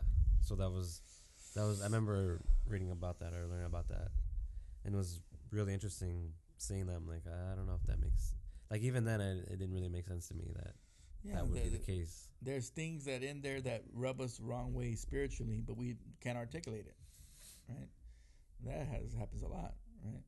But and then uh, get to the point where we study and we search, and then we're able to articulate it. Yeah, Mhm. I think that's that's a big deal. It is. We're definitely gonna have to have Eliseo back for part two because I mean I think I I think you got to your questions, but I think we flipped questions somehow. Yeah. And- well, I- I'm now I'm thinking. Okay, I want to kind of Maybe a start. series or something. yeah, like I I, I want to get into your because in the question it reminded me of like, well, who was someone that discipled you, and also what was your journey, especially I think in in context of where we are with Reconnect. You know the the events leading up to establishing Reconnect Ministries, and then it, it for a second there when we were talking, it, it dawned on me like all the what is it? God um, works all things in good for those who believe. For Mm-hmm. and and thinking about that, and with all the events that would have had to happen, and everyone that's involved with Reconnect, and for us to be here, sitting here, you know, talking and and having this this podcast, and it just was is mind blowing to It is pretty cool. yeah When God puts things together and and then you start seeing certain fruit, right? because now it's like okay we can we could probably go on about that and the the book that Jacob let me borrow was um, about the transformation of, of the church from from exter- uh, internal to external The Missional Renaissance. The mission- there you go. Reggie McN- I think that would be Reggie a McNeal. great um, topic of discussion but there's a lot of things we can touch on obviously Yeah, those are broad, broad topics. We got very specific in the, the ones. I mean, were- that we weren't planning on it, right? We weren't planning to talk about no mercy plans, and yeah social media. And well, w- it's all in the context of controversial things that uh, controversial talk about, and and certainly the things that we're talking about right now, I consider them to be very controversial because uh, people, from my position, from what I, uh, from what my experiences in teaching so many years in, in the church, and and and discipling people, and and having that kind of relationship, mentor relationship with people, um, is that these topics of mercy and sin they get a they get a, like a surface pass passing. Like it does it doesn't really get um, people don't spend time abiding. They don't spend time abiding in what it means what sin is and and what sin is in their life and what repentance is what mercy is. And so the things that we're talking about you know. Uh, it, it uh, it, it's you know you're sinful god has forgiven you. Amen you know I, Yeah. I mean i'm not even No, yeah, kidding know. it's Yeah, like I know, I know, some yeah. places that's exactly what it is. where where are the footnotes for that? Give me the foot. that's I mean that it's I don't want to bash on anyone, but it's it's what you see on TV with okay, at the end of their sermon or what have you. They're all right. Now we're all gonna pray the prayer of forgiveness and um, you know forgive me. I, I accept you, Jesus, in my life, and you know that's kind of like their end goal or or their end thing, and it's like. I, I remember listening to it and, and saying it, but like I didn't, it didn't feel real. It didn't feel For some There it was- is. For some it is. for some, yeah. but I, guess for me, I don't have to. Personally, I, I won't. I won't bash that. Uh, it's but it, it it it it's there for those who are you're there and need that. But if some people, what I'm trying to say is that some people don't go beyond that. Right. Mm. Yeah. Right? Don't go beyond that. And so That's what I was wanting, I guess, for me personally. Yeah. They don't go beyond that, and that's a good start, you know, uh, certainly. Um, but it's obviously in the things that we're talking about today, it's much richer and much deeper than that, because everything you see in the New Testament, you see Paul trying saying, "I'm praying my prayer for you." In Philippians one nine, he says, "My prayers for you is that you would." Um, um, is that you would um, grow or uh, uh, that you would grow more and more he says in real knowledge Mm. And this is what we're talking about real knowledge, experiential. You've received it, and now you're operating in it. You're, you're, he's done this, he's had mercy in you, and now he's going to have mercy through you. Right? Uh, it's transactional and it's it's it's true knowledge or real knowledge the way the NASB says it in Philippians 1 9. Do you have it? And this I pray that your love may abound still more and more in real knowledge and all discernment. And all wisdom, all discernment, depend on the on the uh, uh, translation you get. But he's he's saying there's a love. We come into a relationship with love. I surrender my life to Jesus Christ. Okay, that's a good start. But if you don't progress beyond that, good luck. Because life is real, and life is gonna smack you. Chaos is gonna come filtering life the first chance it gets, and it has zero mercy. Mm-hmm. Zero. Okay. That's for sure. and and and so uh, uh, the floods don't they don't have mercy when it hits them. The floods just just hit whatever's in its way and take out whatever's in its way. They're not saying, "Oh, you're a nice person. I'm gonna go around you." They don't do that. The floods come and beat upon the house. Can't, you can't reason with the waves? What are you talking about? What are you talking Maybe you go around me. I've been good today. You go around me. You know. Uh, I'm oppressed. uh, and the but you know i- it's it's um if they don't progress beyond that paul says I, yeah we've come into a loving relationship with god all right? He says but i want you to grow in that loving relationship with god in all discernment in all wisdom. And he's all pushing. And then you read ephesians 4 he's going to say that you we until we come to the to the full measure and the stature of jesus christ. Hmm. Right? A- a- so the goal is what? To be exactly like jesus christ. So until you've become exactly like jesus christ well when you become exactly like jesus christ then you can stop. You've attained it. Like you can say i did it. I'm enlightened. I become one with the universe, or however you want to say it, right? I read, I reached it, but Paul himself, the most enlightened, full of revelation Christian in the New Testament, disciple of Christ, says, "I, I, I don't pretend to have attained it." In Philippians, I don't pretend that I've reached it. He says, but forgetting the things that are behind, I, I, I, I press forward towards the mark of the high calling that is in Christ Jesus, which is the full stature and measure of Him. I hmm. keep aiming up. I keep aiming up. I keep aiming up. And whatever happened behind behind me, whether it was good or bad, I don't pay attention to it no more. Because why? Because today's a new day. Tomorrow's a new day. If I take my eye off the ball, guess who's going to be waiting for me? Sodom and Gomorrah. Satan's design. That's a, that's a very controversial statement that Eliseo just made about insinuating that Paul fell or he stumbled here and there a couple times. And maybe he did. Maybe he didn't. people, yeah, well, some people think that you know eh, when they don't understand that the, what we're talking about as far as what we talked about mercy, and they think that Romans seven is Paul confessing that he had sin. Right? I do that which I don't want to do. I don't do that which I want to do. If I don't, if I do that which I don't want to do anymore, it's no longer I who's doing it, but sin that dwells in me. So then, with my flesh, I serve sin, and with my spirit or with my um, mind, I serve uh, God. And some people will translate, interpret that to mean that he was in sin, and it, was okay though. You know, God washed over it because you know, hey, everybody's a sinner and whatnot. That's it's just the, the, the theologies can get all messed up real quick. Uh, and no, that's not what that means. You know, that's not what that means. Uh, but you know, certainly, some people would say something like that. I'm I'm still new enough to not know that's the case. I haven't gotten there yet. I'm still in. Uh, where am I at now? In John. Actually, yeah. I just because in on Sunday we're in, we're in John four, right? Yeah. So I just um went through that one. I think I'm like at six or seven now. So I'm I still haven't even gone through it. I'm using that app still, so makes it a lot easier to get through it. That's for sure.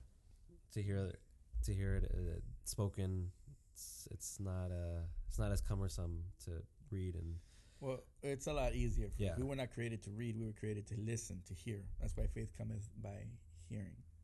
right. We have very fortunate if you're able to read because you're you're you actually are hearing with your inner voice when you read. Right. Right. Yeah. That's the next step for you're sure. bypassing the audible part of it. So then, it, is it safe to say that uh, we'll have to have you have you back, and you're open to coming back? So is this a wrap? No, I'm just wanting to make Oh. sure before we end. I want to get Well, confirmation. what what's our we're at time we're marker? at 140, so we Mhm. got time. Um, I just want to make sure we get. no, well, I mean uh, whatever you guys need to do, but no, yeah, anytime, uh, absolutely, uh, it's a pleasure for me to converse with y'all. because I feel like there's still a, a lot that we want to get to.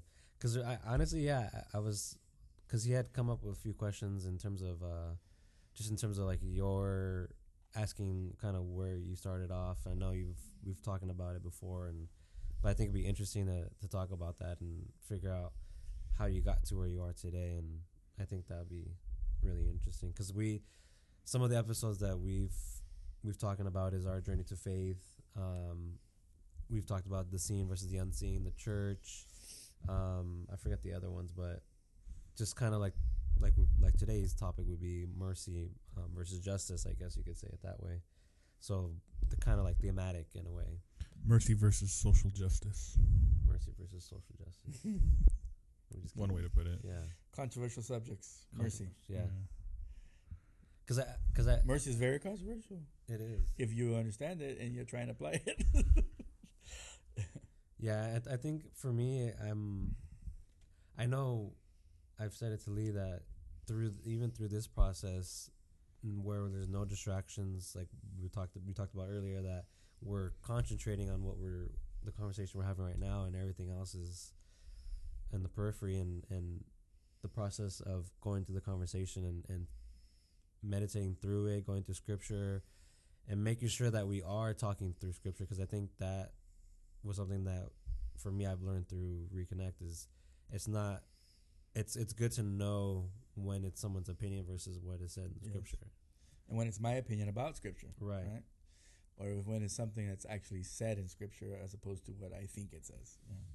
Because I think that leads directly to what we were talking about in terms of like controversial topics is people don't want to talk about it because it could look as though it's that that's their opinion or or is said because I forget it's like Sure. like you they add to scripture Right. And I mean, even Paul himself, when he's writing in there, uh, speaking about controversial subject nowadays, although in the church it is, and it's not really talked about. I mean, it- it's just talked, uh, well, well, fornication is not really discussed other than don't do it. You know, That's it. that's pretty much it, right? It's like don't do it. You know, That's deep diving it's deep dive into what the into what the Bible has to say. uh, let's let's discuss fornication. Yeah, it should not be done. like, all right, abstinence that's yeah. good. Uh, uh, but but the reality about it is that in the church, people are engaging in fornication, and and scriptural speaking, it's a biggest no no. It's the biggest defilement of your soul. Okay, uh, so it's it, it's it's a controversial thing, but so when Paul talks about that, and then he talks about adultery, right? So First Corinthians six and seven, right?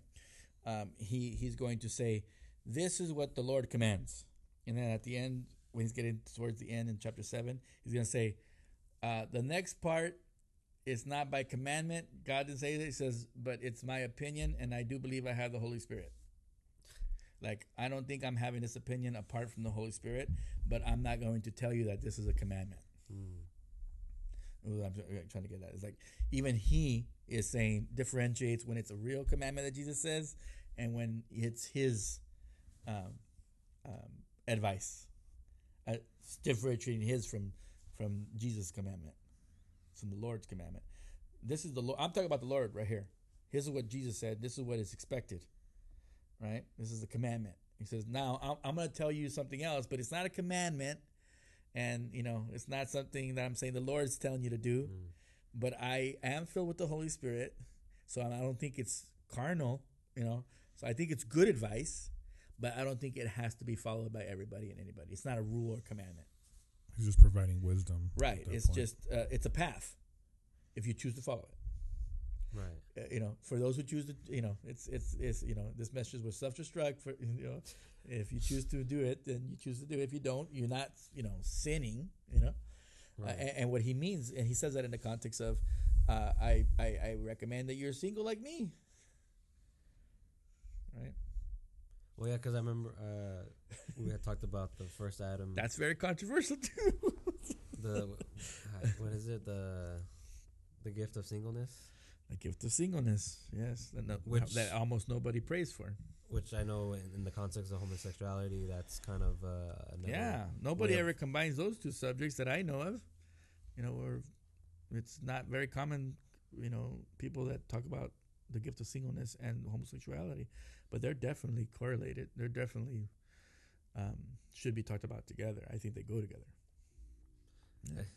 It's funny because uh, when we talked about the first Adam and then Jesus being the second and last Adam, and how Jesus was was without a, a woman, but that whole discussion of um, his wife would be in heaven, I think, is The church The church. bride. He's betrothed to the church. Yes. I don't know. It's just I feel like it's funny now thinking about how he Jesus was able to live this life out with without a woman, and look how great it was. So to me, it's like it looks like that's the ideal way of living. Wait, what do you mean how great it was? They nailed him to a cross. As I'm as I'm married, I mean, yeah, that or Maybe he married. means how productive he was. yeah, Oh, yeah, that. productive. There you go. Yeah. How much work he got done? Like, all that like, forgiveness. I'm like, dude, talk, talk about poetic justice. He was a carpenter for how many years? And then, Oh, hey, let's nail this guy to the cross. and and uh, in in um, Bruce Barton's uh, "The Man Nobody Knows," uh, Bruce Barton, uh, the marketing uh, guru, one of the first marketing gurus. Um, he wrote the book "Nobody Knows." The man nobody knows. Speaking, he writes about the life of Christ. It's an unconventional uh, life of Christ. I recommend it if you haven't read it. It's it's not a it's not a big book. It's a real thin book. It's it's not a long read, but it's a good read, and it's a good take on it. Um, uh, and uh, and he puts in there, I think it was him that puts in there, if I'm not mistaken, um, that he would have made crosses. He would he, would have even as a carpenter he would have uh, he would have made crosses. yeah, probably. More than likely would have made crosses, and and and would have been used by uh, the Romans and contracted to make a cross and then use them to you know crucify people. It's very it's very likely as a carpenter, especially in that region in Nazareth. My Jesus only made chairs and tables, mangers, stables. You watch too many movies. That, that guy, that's my Jesus. Not capitalist Jesus. That's evil Jesus. capitalist. Jesus. You guys have seen those, right? Those memes. made- Jesus was a socialist. made a living. he made a living. Jesus made a living. He abided by the state. he paid his taxes. Yeah. What? Nah, it's controversial. He would have had. Yeah, that is interesting. Uh, but anyways, the controversial statements I think is an interesting approach uh, to a conversation. That, Anyways, that might be a that might have to be a series that that we start up for episodes. Controversial Yeah. subjects. Com- conversational, com- uh, com- conversational topics with Eliseo. Could be. or if you interview a woman, then you can say a very controversial statement right now in our s- culture, which would be in the same chapters, First Corinthians six and seven. At the end of six, Paul says, "Don't you know that your body is, is a temple of the Holy Ghost, and that the Spirit of God dwells inside of you?" He says, "So that your body is not your own. You can't do whatever you want with your body. Your body's not yours. It's been purchased with the with the blood of Jesus. It's his, not yours.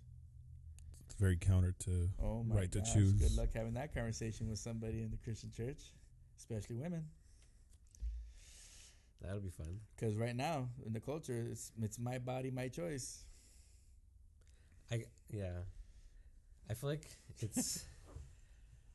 no, it's funny that you're like, yeah, controversial topics. That's interesting. we hey, that wasn't me. That was you. you asked me that question. no, but like I feel like I, like, again, like I feel like I, listening to Rick, Ricky Gervais. I think they say Ricky name? Gervais. Uh-huh. Gervais. Gervais. Gervais. Like I, like I see that and I was like very inspired by it, and like actually seeing him, seeing somebody live out that obviously the comedic um, well, the, the purpose of the com- yeah. the comedian, but also like he's he's just saying what he believes to be true, and it's He's being upsetting peop- authentic. yeah, he's being authentic and true to himself, and it's upsetting people. And funny enough, like I think that's fun. You know, it's like why can't people be who they are? And it reminds me of this guy uh, that I've that I used to work with, and people were, would be so upset, but he was just so raw and authentic, and he could be seen and perceived, or rather perceived as like combative, but he was just saying what was on his mind, and he wasn't gonna be, um, what is it, be behind, the, hide behind beat, the beat behind the bush. hide behind the bush, or be yeah that, and like to me, like Beat I around the bush. appreciated that. Because whether you agree with him or not, like you know what he stands for, you knew what he was gonna say. He was his yes was a yes, his no was a no Sure. and you can take him straight on as as what he was as at his word. You don't have to guess what he's thinking. Yeah, yeah, you have to guess what he's thinking, and and to me, like I, you see that, and I think that's why like seeing it in people, it really like excites me because it's like that's that's how we should all live. It, it looks like If it's we bold. could. It's, it looks bold. It looks Yeah. courageous, right? It always is courageous to be authentic, whether for good or for bad. Um, and, and I'm not saying that Ricky Gervais was did it for good, right? I'm Right, Just, you yeah. So because there was a lot of bad stuff that he said that I would consider to be not good, but it was authentic, and so it was very, you know, uh, memorable, right? And and uh, and it can uh, be enjoyed for its authenticity, uh, but like I, I I think I would say for myself, I used to be more like that younger when I was younger, and uh, uh but I don't think it's. It's not as productive. I think it's part of the process. Maybe, maybe it's a phase that everybody goes through, uh, where you finally uh, get, you know who you are, and so you start uh, having an opinion, and start saying, start being who you are in public, openly, right? I think it's a phase because then you get. I think you come. We're talking about embracing humility, that because it can be destructive. Well, Okay. it goes into yeah what we were talking about in the, earlier about the the power of the tongue and the the power of death and life abide in the tongue, Yeah, yeah. rest it's, in the tongue, it's no joke. and how the tongue is like a rudder, or how um, Sure. speaking the truth in love, and how as a Christian you have to. Right, you have to correlate those two things, those two ideas, like you're you're saying, Gabriel, about speaking boldly, but then, okay, yeah, but that might go At too what far. point do you exercise self control? Self control, right? right? So you have to. that- That's the. So that's that's what I'm saying. But definitely, I agree as far as the the courage that it takes, and I think maybe we have to experience that at some level. That's why I say maybe it's a phase. You have to experience being able to speak out and being who you are, but you know, and not being ashamed of who you are, and just saying and put yourself out there, because there's something very vulnerable about doing that, right? Yeah, Uh, I think uh, that's what it is. so, yeah. uh, but uh, and so maybe it's a phase because I'm not saying it's wrong or right. I, I I just saying I think I know I went through that where I would say whatever I needed to say as far as what I saw and it I didn't care how it landed on you because it's the truth. But you know, Paul says you could speak you could speak the truth with love. right, right. So so uh, in fact the goal is right to speak the truth with love. That's the full maturity. And that's harder to do. That's that takes a lot of self control. Yeah. And it takes a lot of self control. Uh, and there's not a lot of self control that Ricky Gervais demonstrated on that stage. It looked like he was trying to self control sometimes. Like, I can't say that joke, right? And he's like, and then he just said it, you know. but something inside of him told him that that's pretty bad. I'm, I'm about to say something that's not really good. and then he said it, and then, yeah, it was bad, you know. Uh, uh, it, even though it was funny, it was really bad, you know. Yet, it was funny, but something told him in the moment he couldn't even get past. Like he almost like, I shouldn't say this. Like I, I shouldn't do this joke. Like he even had a hard time saying the joke, right? Yeah. So uh, yeah, and, and that's he's like putting putting it all out there, right? But so you know, there's times where uh, because what he said, his what he said wasn't said with love. Right. Yeah. So it was true, but it wasn't said with love. I mean, it wasn't out of control, so to speak, as far as, you know, emotionally speaking, but it was, it was a, bull, you know, bull in a china shop. And I think that's what, and if we're honest, it's, it's what everybody that's praising it enjoyed about it. Yeah. We don't enjoy that it did something good to somebody else. We enjoyed that it did something bad to somebody else. It made somebody else feel bad. That it made Tom Hanks really uncomfortable. Didn't know what kind of facial expression to make. uh, but you know, you know what I'm saying. So yeah. uh, I just I'm just saying there's another side to that. Um, and I, I, I, I laughed, but like I said, I know my dark side. Like I know I know why I laughed because there's things in there that I wish I could have said. I would. I, there's pe- people wanted to be on that stage saying the things that he was saying. Everybody, everybody, most conservatives on Twitter would have wished, out of envy and jealousy, they wish they would have been in his shoes, being able to say the things that he said it with the mm-hmm. force that he said it with, and that's what their praise is coming from. Yeah.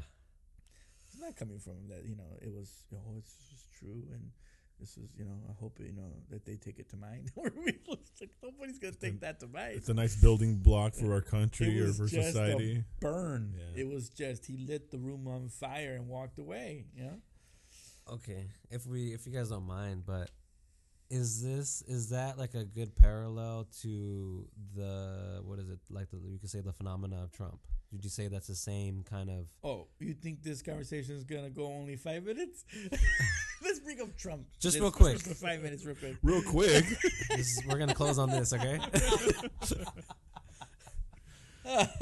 I just I just it just came to my mind right now, and I feel like it's the same kind of like people were uh, uh, what is it drawn to that sort of uh, way of um, um, way of speaking because I think that's what people want to be able. To, Again, I think it's something we yeah, I want would say that. Yeah, absolutely. to to have the ability to do so. But again, it's or or they want they want they wish somebody they they not, and in that case maybe not even themselves but they longed the people longed for somebody just to say what's true say what they were thinking and then he definitely began to say the things that most people were thinking stop being buttoned up. Stop being Yeah. yeah. like we don't care i'm gonna say merry christmas because that's what everybody's thinking like who cares i'm saying merry christmas it's not a bad thing and if you don't celebrate christmas that's too bad for you you don't have to be offended by it we're trying to be nice merry christmas enjoy your holiday you, you have a holiday because christmas Right. exists I you know no, but I I thought about that too. I was thinking uh, this, year, especially this year. I'm like, if somebody were to respond with Happy Hanukkah or whatever, i I, would don't. be offended yeah, I would. I'm like, I don't "Oh, care. thank you happy hanukkah to you Cool. That's cool. Yeah, you, you celebrate your own holiday. That's cool. Yeah, I forget somebody was saying uh, something uh, you know uh, happy Kwan- uh, Kwanzaa. Uh, something I think Warren Elizabeth Warren put happy. No, Kwanzaa. she She didn't. She did something, uh, Oh. you know, uh, you know, happy Kwanzaa to you know the, those who celebrate Kwanzaa, and then somebody responded to her saying, "You obviously don't know, you know, Africa or the you know the the the, the history." He says nobody in Africa celebrates that Kwanzaa. All I can think of is those those memes, those photoshops of her as Orlando Lakes lady. So, but but I'm not offended if someone says Happy Kwanzaa. I'm like, oh, Happy Kwanzaa, you know, Cool. like, cool. Or you know, uh, um, uh, but that's kind of very similar, like to Cinco de Mayo. Like no no serious Mexican celebrates Cinco de Mayo, but it's just something in the U.S. that everybody's like, yeah, they celebrate Cinco de Mayo. Why? I don't know. You know, Uh, you would think that they were going to celebrate something. They would celebrate the 16th of September, which Uh, is actually Independence Independence, Day, Day, yeah. for, for Mexico. But they don't celebrate that. They celebrate Cinco de Mayo. They recognize Cinco de Mayo. It's, it's a non-holiday for Mexico. You can it's eat like tacos and nachos that day. it's For a half day- You can wear a very long mustache or you know drink a lot. But you know, uh, but someone say Cinco, Happy Cinco de Mayo. You don't say Happy Cinco de Mayo because you celebrate Cinco de Mayo. You just say Happy Cinco de Mayo because it's, it's the holiday. You know. Mexican uh, But f- you St. know- Patrick's Day. That's basically what it is. Yeah, happy. St. Happy St. Patrick's Day. Yeah, I'm not Irish, you know, and I Or don't Catholic. I don't go around drinking or, which, you know, uh, right. So, but anyways, yes, I would say that. That I think there's a correlation that people in Trump, not necessarily that they want uh, everything they want or would say, or but many, but many things that they do want to say, and he vocalized it. Yeah. And so he was literally speaking for most people, not when it came to the vulgar stuff, and some of and some of it, even the vulgar stuff. They he was speaking yeah. for a portion of the people that that did want to say that, right? Yeah. And, and so, uh, but it, not necessarily everybody. and talk about controversial right now. It, that subject is dividing the church right now because the Christians are dividing between pro Trump and against Trump, and and in the Christian community right now, those who are are against Trump are are are saying that the Christians that are pro Trump are racist and evil. It's nuts. It's crazy. We touched on that. I don't know if on the show, Christianity but Today came out full full on and and and Exact- aside. exactly that because there there was an article. I don't know if you sent it or I sent it, but about George Soros bought the parent company of Christianity Today. Oh, I think you. Uh, So there goes I that. wouldn't doubt it. oh yeah, you were, imagine you imagine if you had the money that George Soros had. What would you do? Uh, Probably not much different. You know, I would be using it to the things that I like. You know, and the things I believe. ta- it's your money. You just go ahead and buy Twitter and I'll go Facebook. ahead and buy you out and tell you what to put. Yeah. the Bloomberg is not hiding that, right? I'm just go ahead and uh, they're not going to investigate me, but they will investigate Trump. no negative things to the Democrats, just the other side. You know? So I mean, at least he's not hiding it. At least he's saying this is what I'm doing. I don't have to guess, like Right. CNN or anybody else who's that's what they're doing. Yeah, we're legitimate over here. Come watch us. That's basically Yeah, what it is. legitimate, not biased at all. You know. Uh, and uh, at least Bloomberg, I mean, he got reamed for saying that, but at least he's telling you that that's what he's doing, so that you're not guessing, like thinking like they're like the, you know, oh, this is very unbiased. Like, oh no, this leans hard left. You know, this is a, you know, this is a, but at least he's being truthful about it. Yeah. Yeah, I think that's what. uh I guess my well, it's it's getting better at at like we learned with through the book club is stop lying and I was just thinking that. Yeah. and, and well Yeah, speak yeah, the truth or at least or at least don't, don't lie. lie. That's right. And I think that what that's like that's huge, you know. And I think that's what for me is what's what's happening. Uh, all the things we've been talking about in today's discussion, but I think just in terms of like at the heart of it is that is that we're uh, we're leaning towards the lie versus leaning towards the truth, and It's it's it's it's blatant now. yeah, It is blatant. and no one's quiet about it. Yeah, like who do you trust at this point? Right? Uh, it- It's like you can't. You, how, how do you trust the FBI again? How do you trust? You know, should you have ever trust the FBI or you know? It's how do you trust these people that have abused the power? Mm-hmm. So it's um you know, uh, but very controversial. It, it is causing a serious problem. That division, Trump is causing a very serious. Uh, I I say it this way. I believe that with Trump, one of the things that God is doing with Trump, um, and through Trump, is uh, that He is separating. It's preparing for me, what I my opinion, uh, like the preparation for the end times, where He's separating the wheat from the chaff and he's doing it across the board, across party lines, across denominations, religions, and it's causing a division between the wheat and the chaff. And everybody thinks they're the wheat. No one believes they're the chaff. Probably even but not beyond the U.S. too, right? That's what I'm saying. It's across. It's across Well, religions. I mean, it happened to it's Brexit, across right? political lines. It's it's happening everywhere, across the board. Uh, and for me, the division that's happening, he says, I'm going to separate the wheat from the chaff at the end. And so it's a division. What does that mean? The wheat from the chaff. Well, the lesson, one of the lessons from the wheat and the chaff is, it's about humility and pride. And he says, don't separate them in the beginning. He says because they look the same. He says, but you separate them at the end because at the end the chaff stands straight up, which is a symbol of pride, arrogance, stiff necked, and the wheat, because of its fruit, it it bows, which is a symbol of humility, Uh, uh, uh, and and and um, meekness, but humility, right? And then it's easy to separate it at that point because you just grab all the chaff that's you know on the top. And because it's all the wheat has bowed down, and the only thing that's sticking up is not the wheat; it's the chaff and it's easier to separate. And so for me, that's one. Of, I, that's one of the things I see happening right now is that, and you look in the church and, and these big spiritual leaders and preachers and teachers, they're choosing sides, man. And a lot of them are choosing the left. It's funny because a lot of, for the longest time, right? It was not. That was taboo for for a church to endorse a candidate or for or a political party, I should say too. That wasn't. That wasn't like that was frowned upon, so to speak. Yeah. So he's caused what, what one of the things that Trump has done is caused everybody's emotions to surface. What I call their true emotions. Um, it's like um,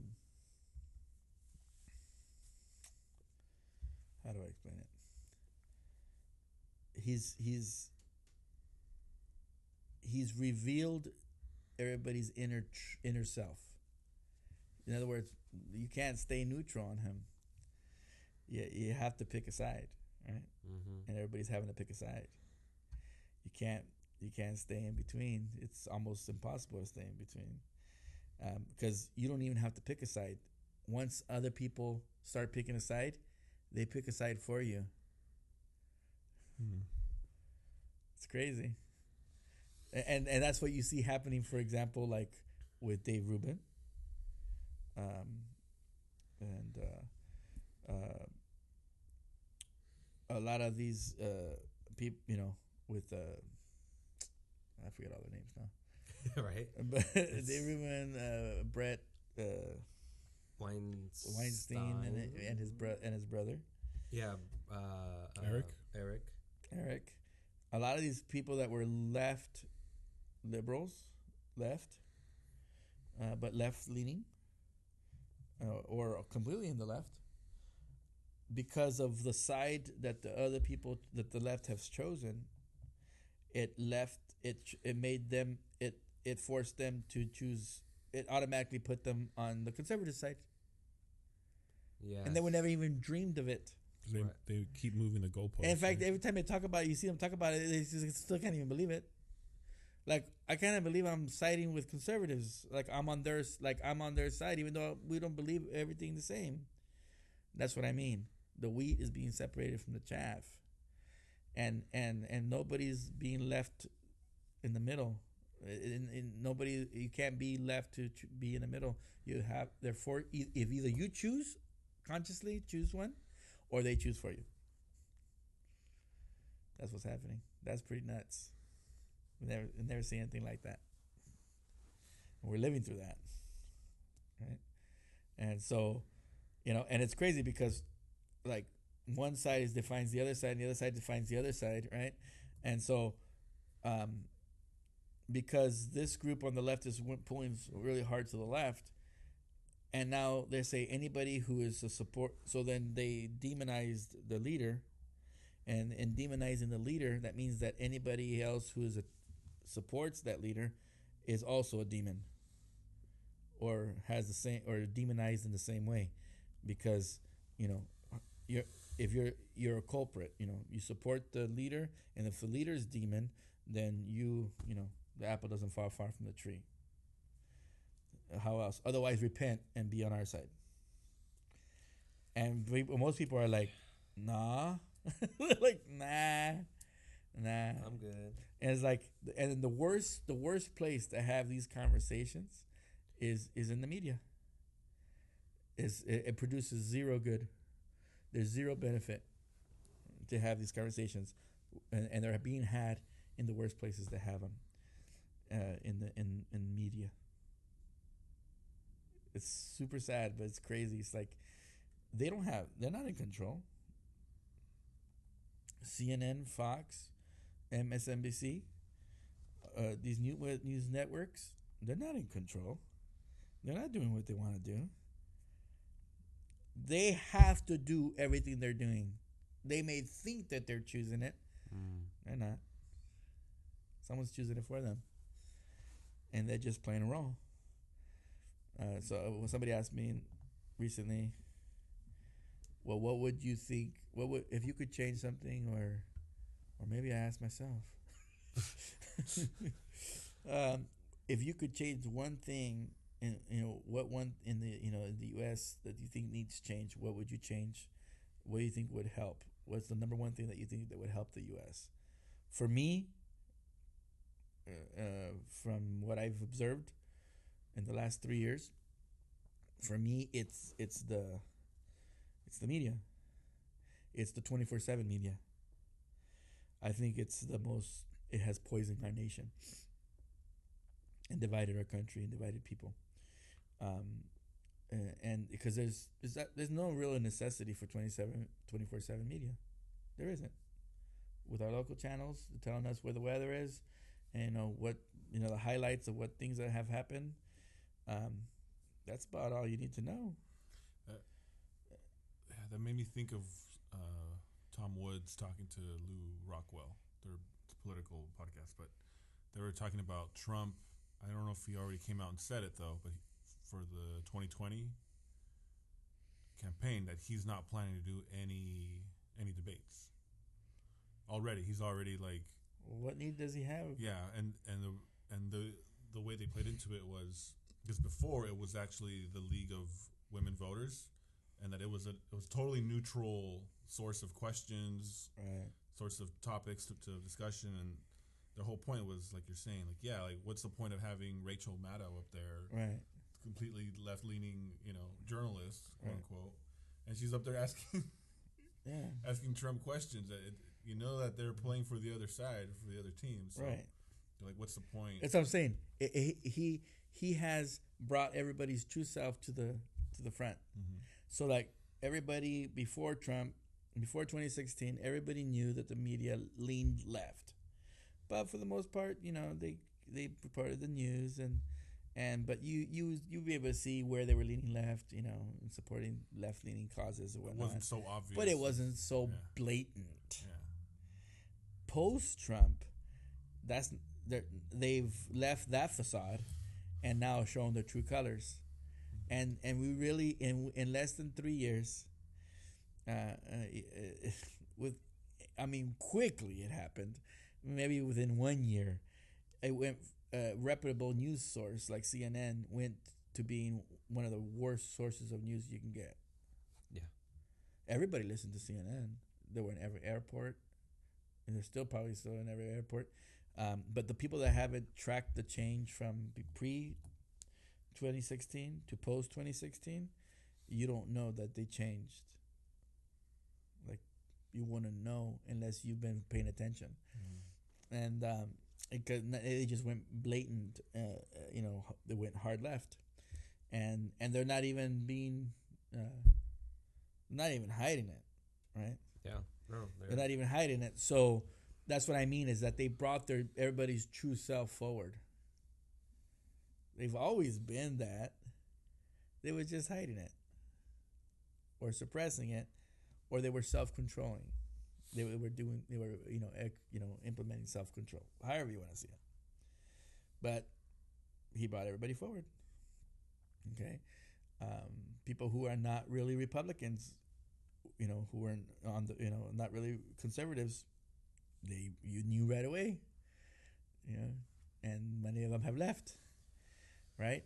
It's crazy. You see people just they didn't. It, for me, for me, they didn't switch. From the way I see it, is that they didn't switch. They didn't win like Nicolle Wallace. She didn't went from. She didn't go from being uh, uh, George Bush's, uh, you know, um, what was she? S- Something in chief of staff or or press person, right? She didn't go from being that to being on MSNBC, full blown left. she always was. She always was. That's that's that's my that's where I that's my opinion. I, I don't see them as that's not that they're they're like and then they blame him for what they've done. So they say it's his fault that now I'm on the left. No, you always were on the left. You were just not being honest, right? So Yep. Former White House communications director. She's from Orange County. I didn't know that. Shout out. Shout out OC. I guess. uh Well, but uh, I, I, but you know what I mean. Uh, Yeah. So that, that's what I mean. I'm trying to explain to why I'm saying that he brought everybody's true self forward. Whatever, whatever people are right now and chosen to be, is who they really were all along. They just were pretending to be something else. there was nothing. or they were hiding yeah, themselves. There was nothing to pull them out. Yeah, I guess. Yeah, yeah, that's interesting. yeah. and so for me, it's a separation of wheat of chaff. The proud from the humble. And so, how do you can tell? Well, it's easy. Look at see who's being merciful. Well, I think the, I, I think it's a good way to end today's conversation. I thank you again, Elisa, for coming on and joining us. I had a lot of fun. It it it was uh, I feel like we were uh, hitting all cylinders for a while there. We're getting war- it, It's. Uh, I think we were getting warmed up. I think so too, but uh, I think I think uh, we're all a little fatigued though. I'm I'm still recovering from from a little sickness too, so you'll probably hear it in my voice. It's not the Same. it's not the uh, sounds so- equalizer. That's why you sound so sexy. it's 926. Uh, put some jazz on. All right. Well, well, Eliseo, you we were the Lord we- bless the work of your hands, and I, I am excited to see what where you guys take this. And it's been a pleasure Thank you for joining us. conversating with you guys. Thanks for meeting us at the crossroads. Hey, until Was- next time. We'll see y'all later.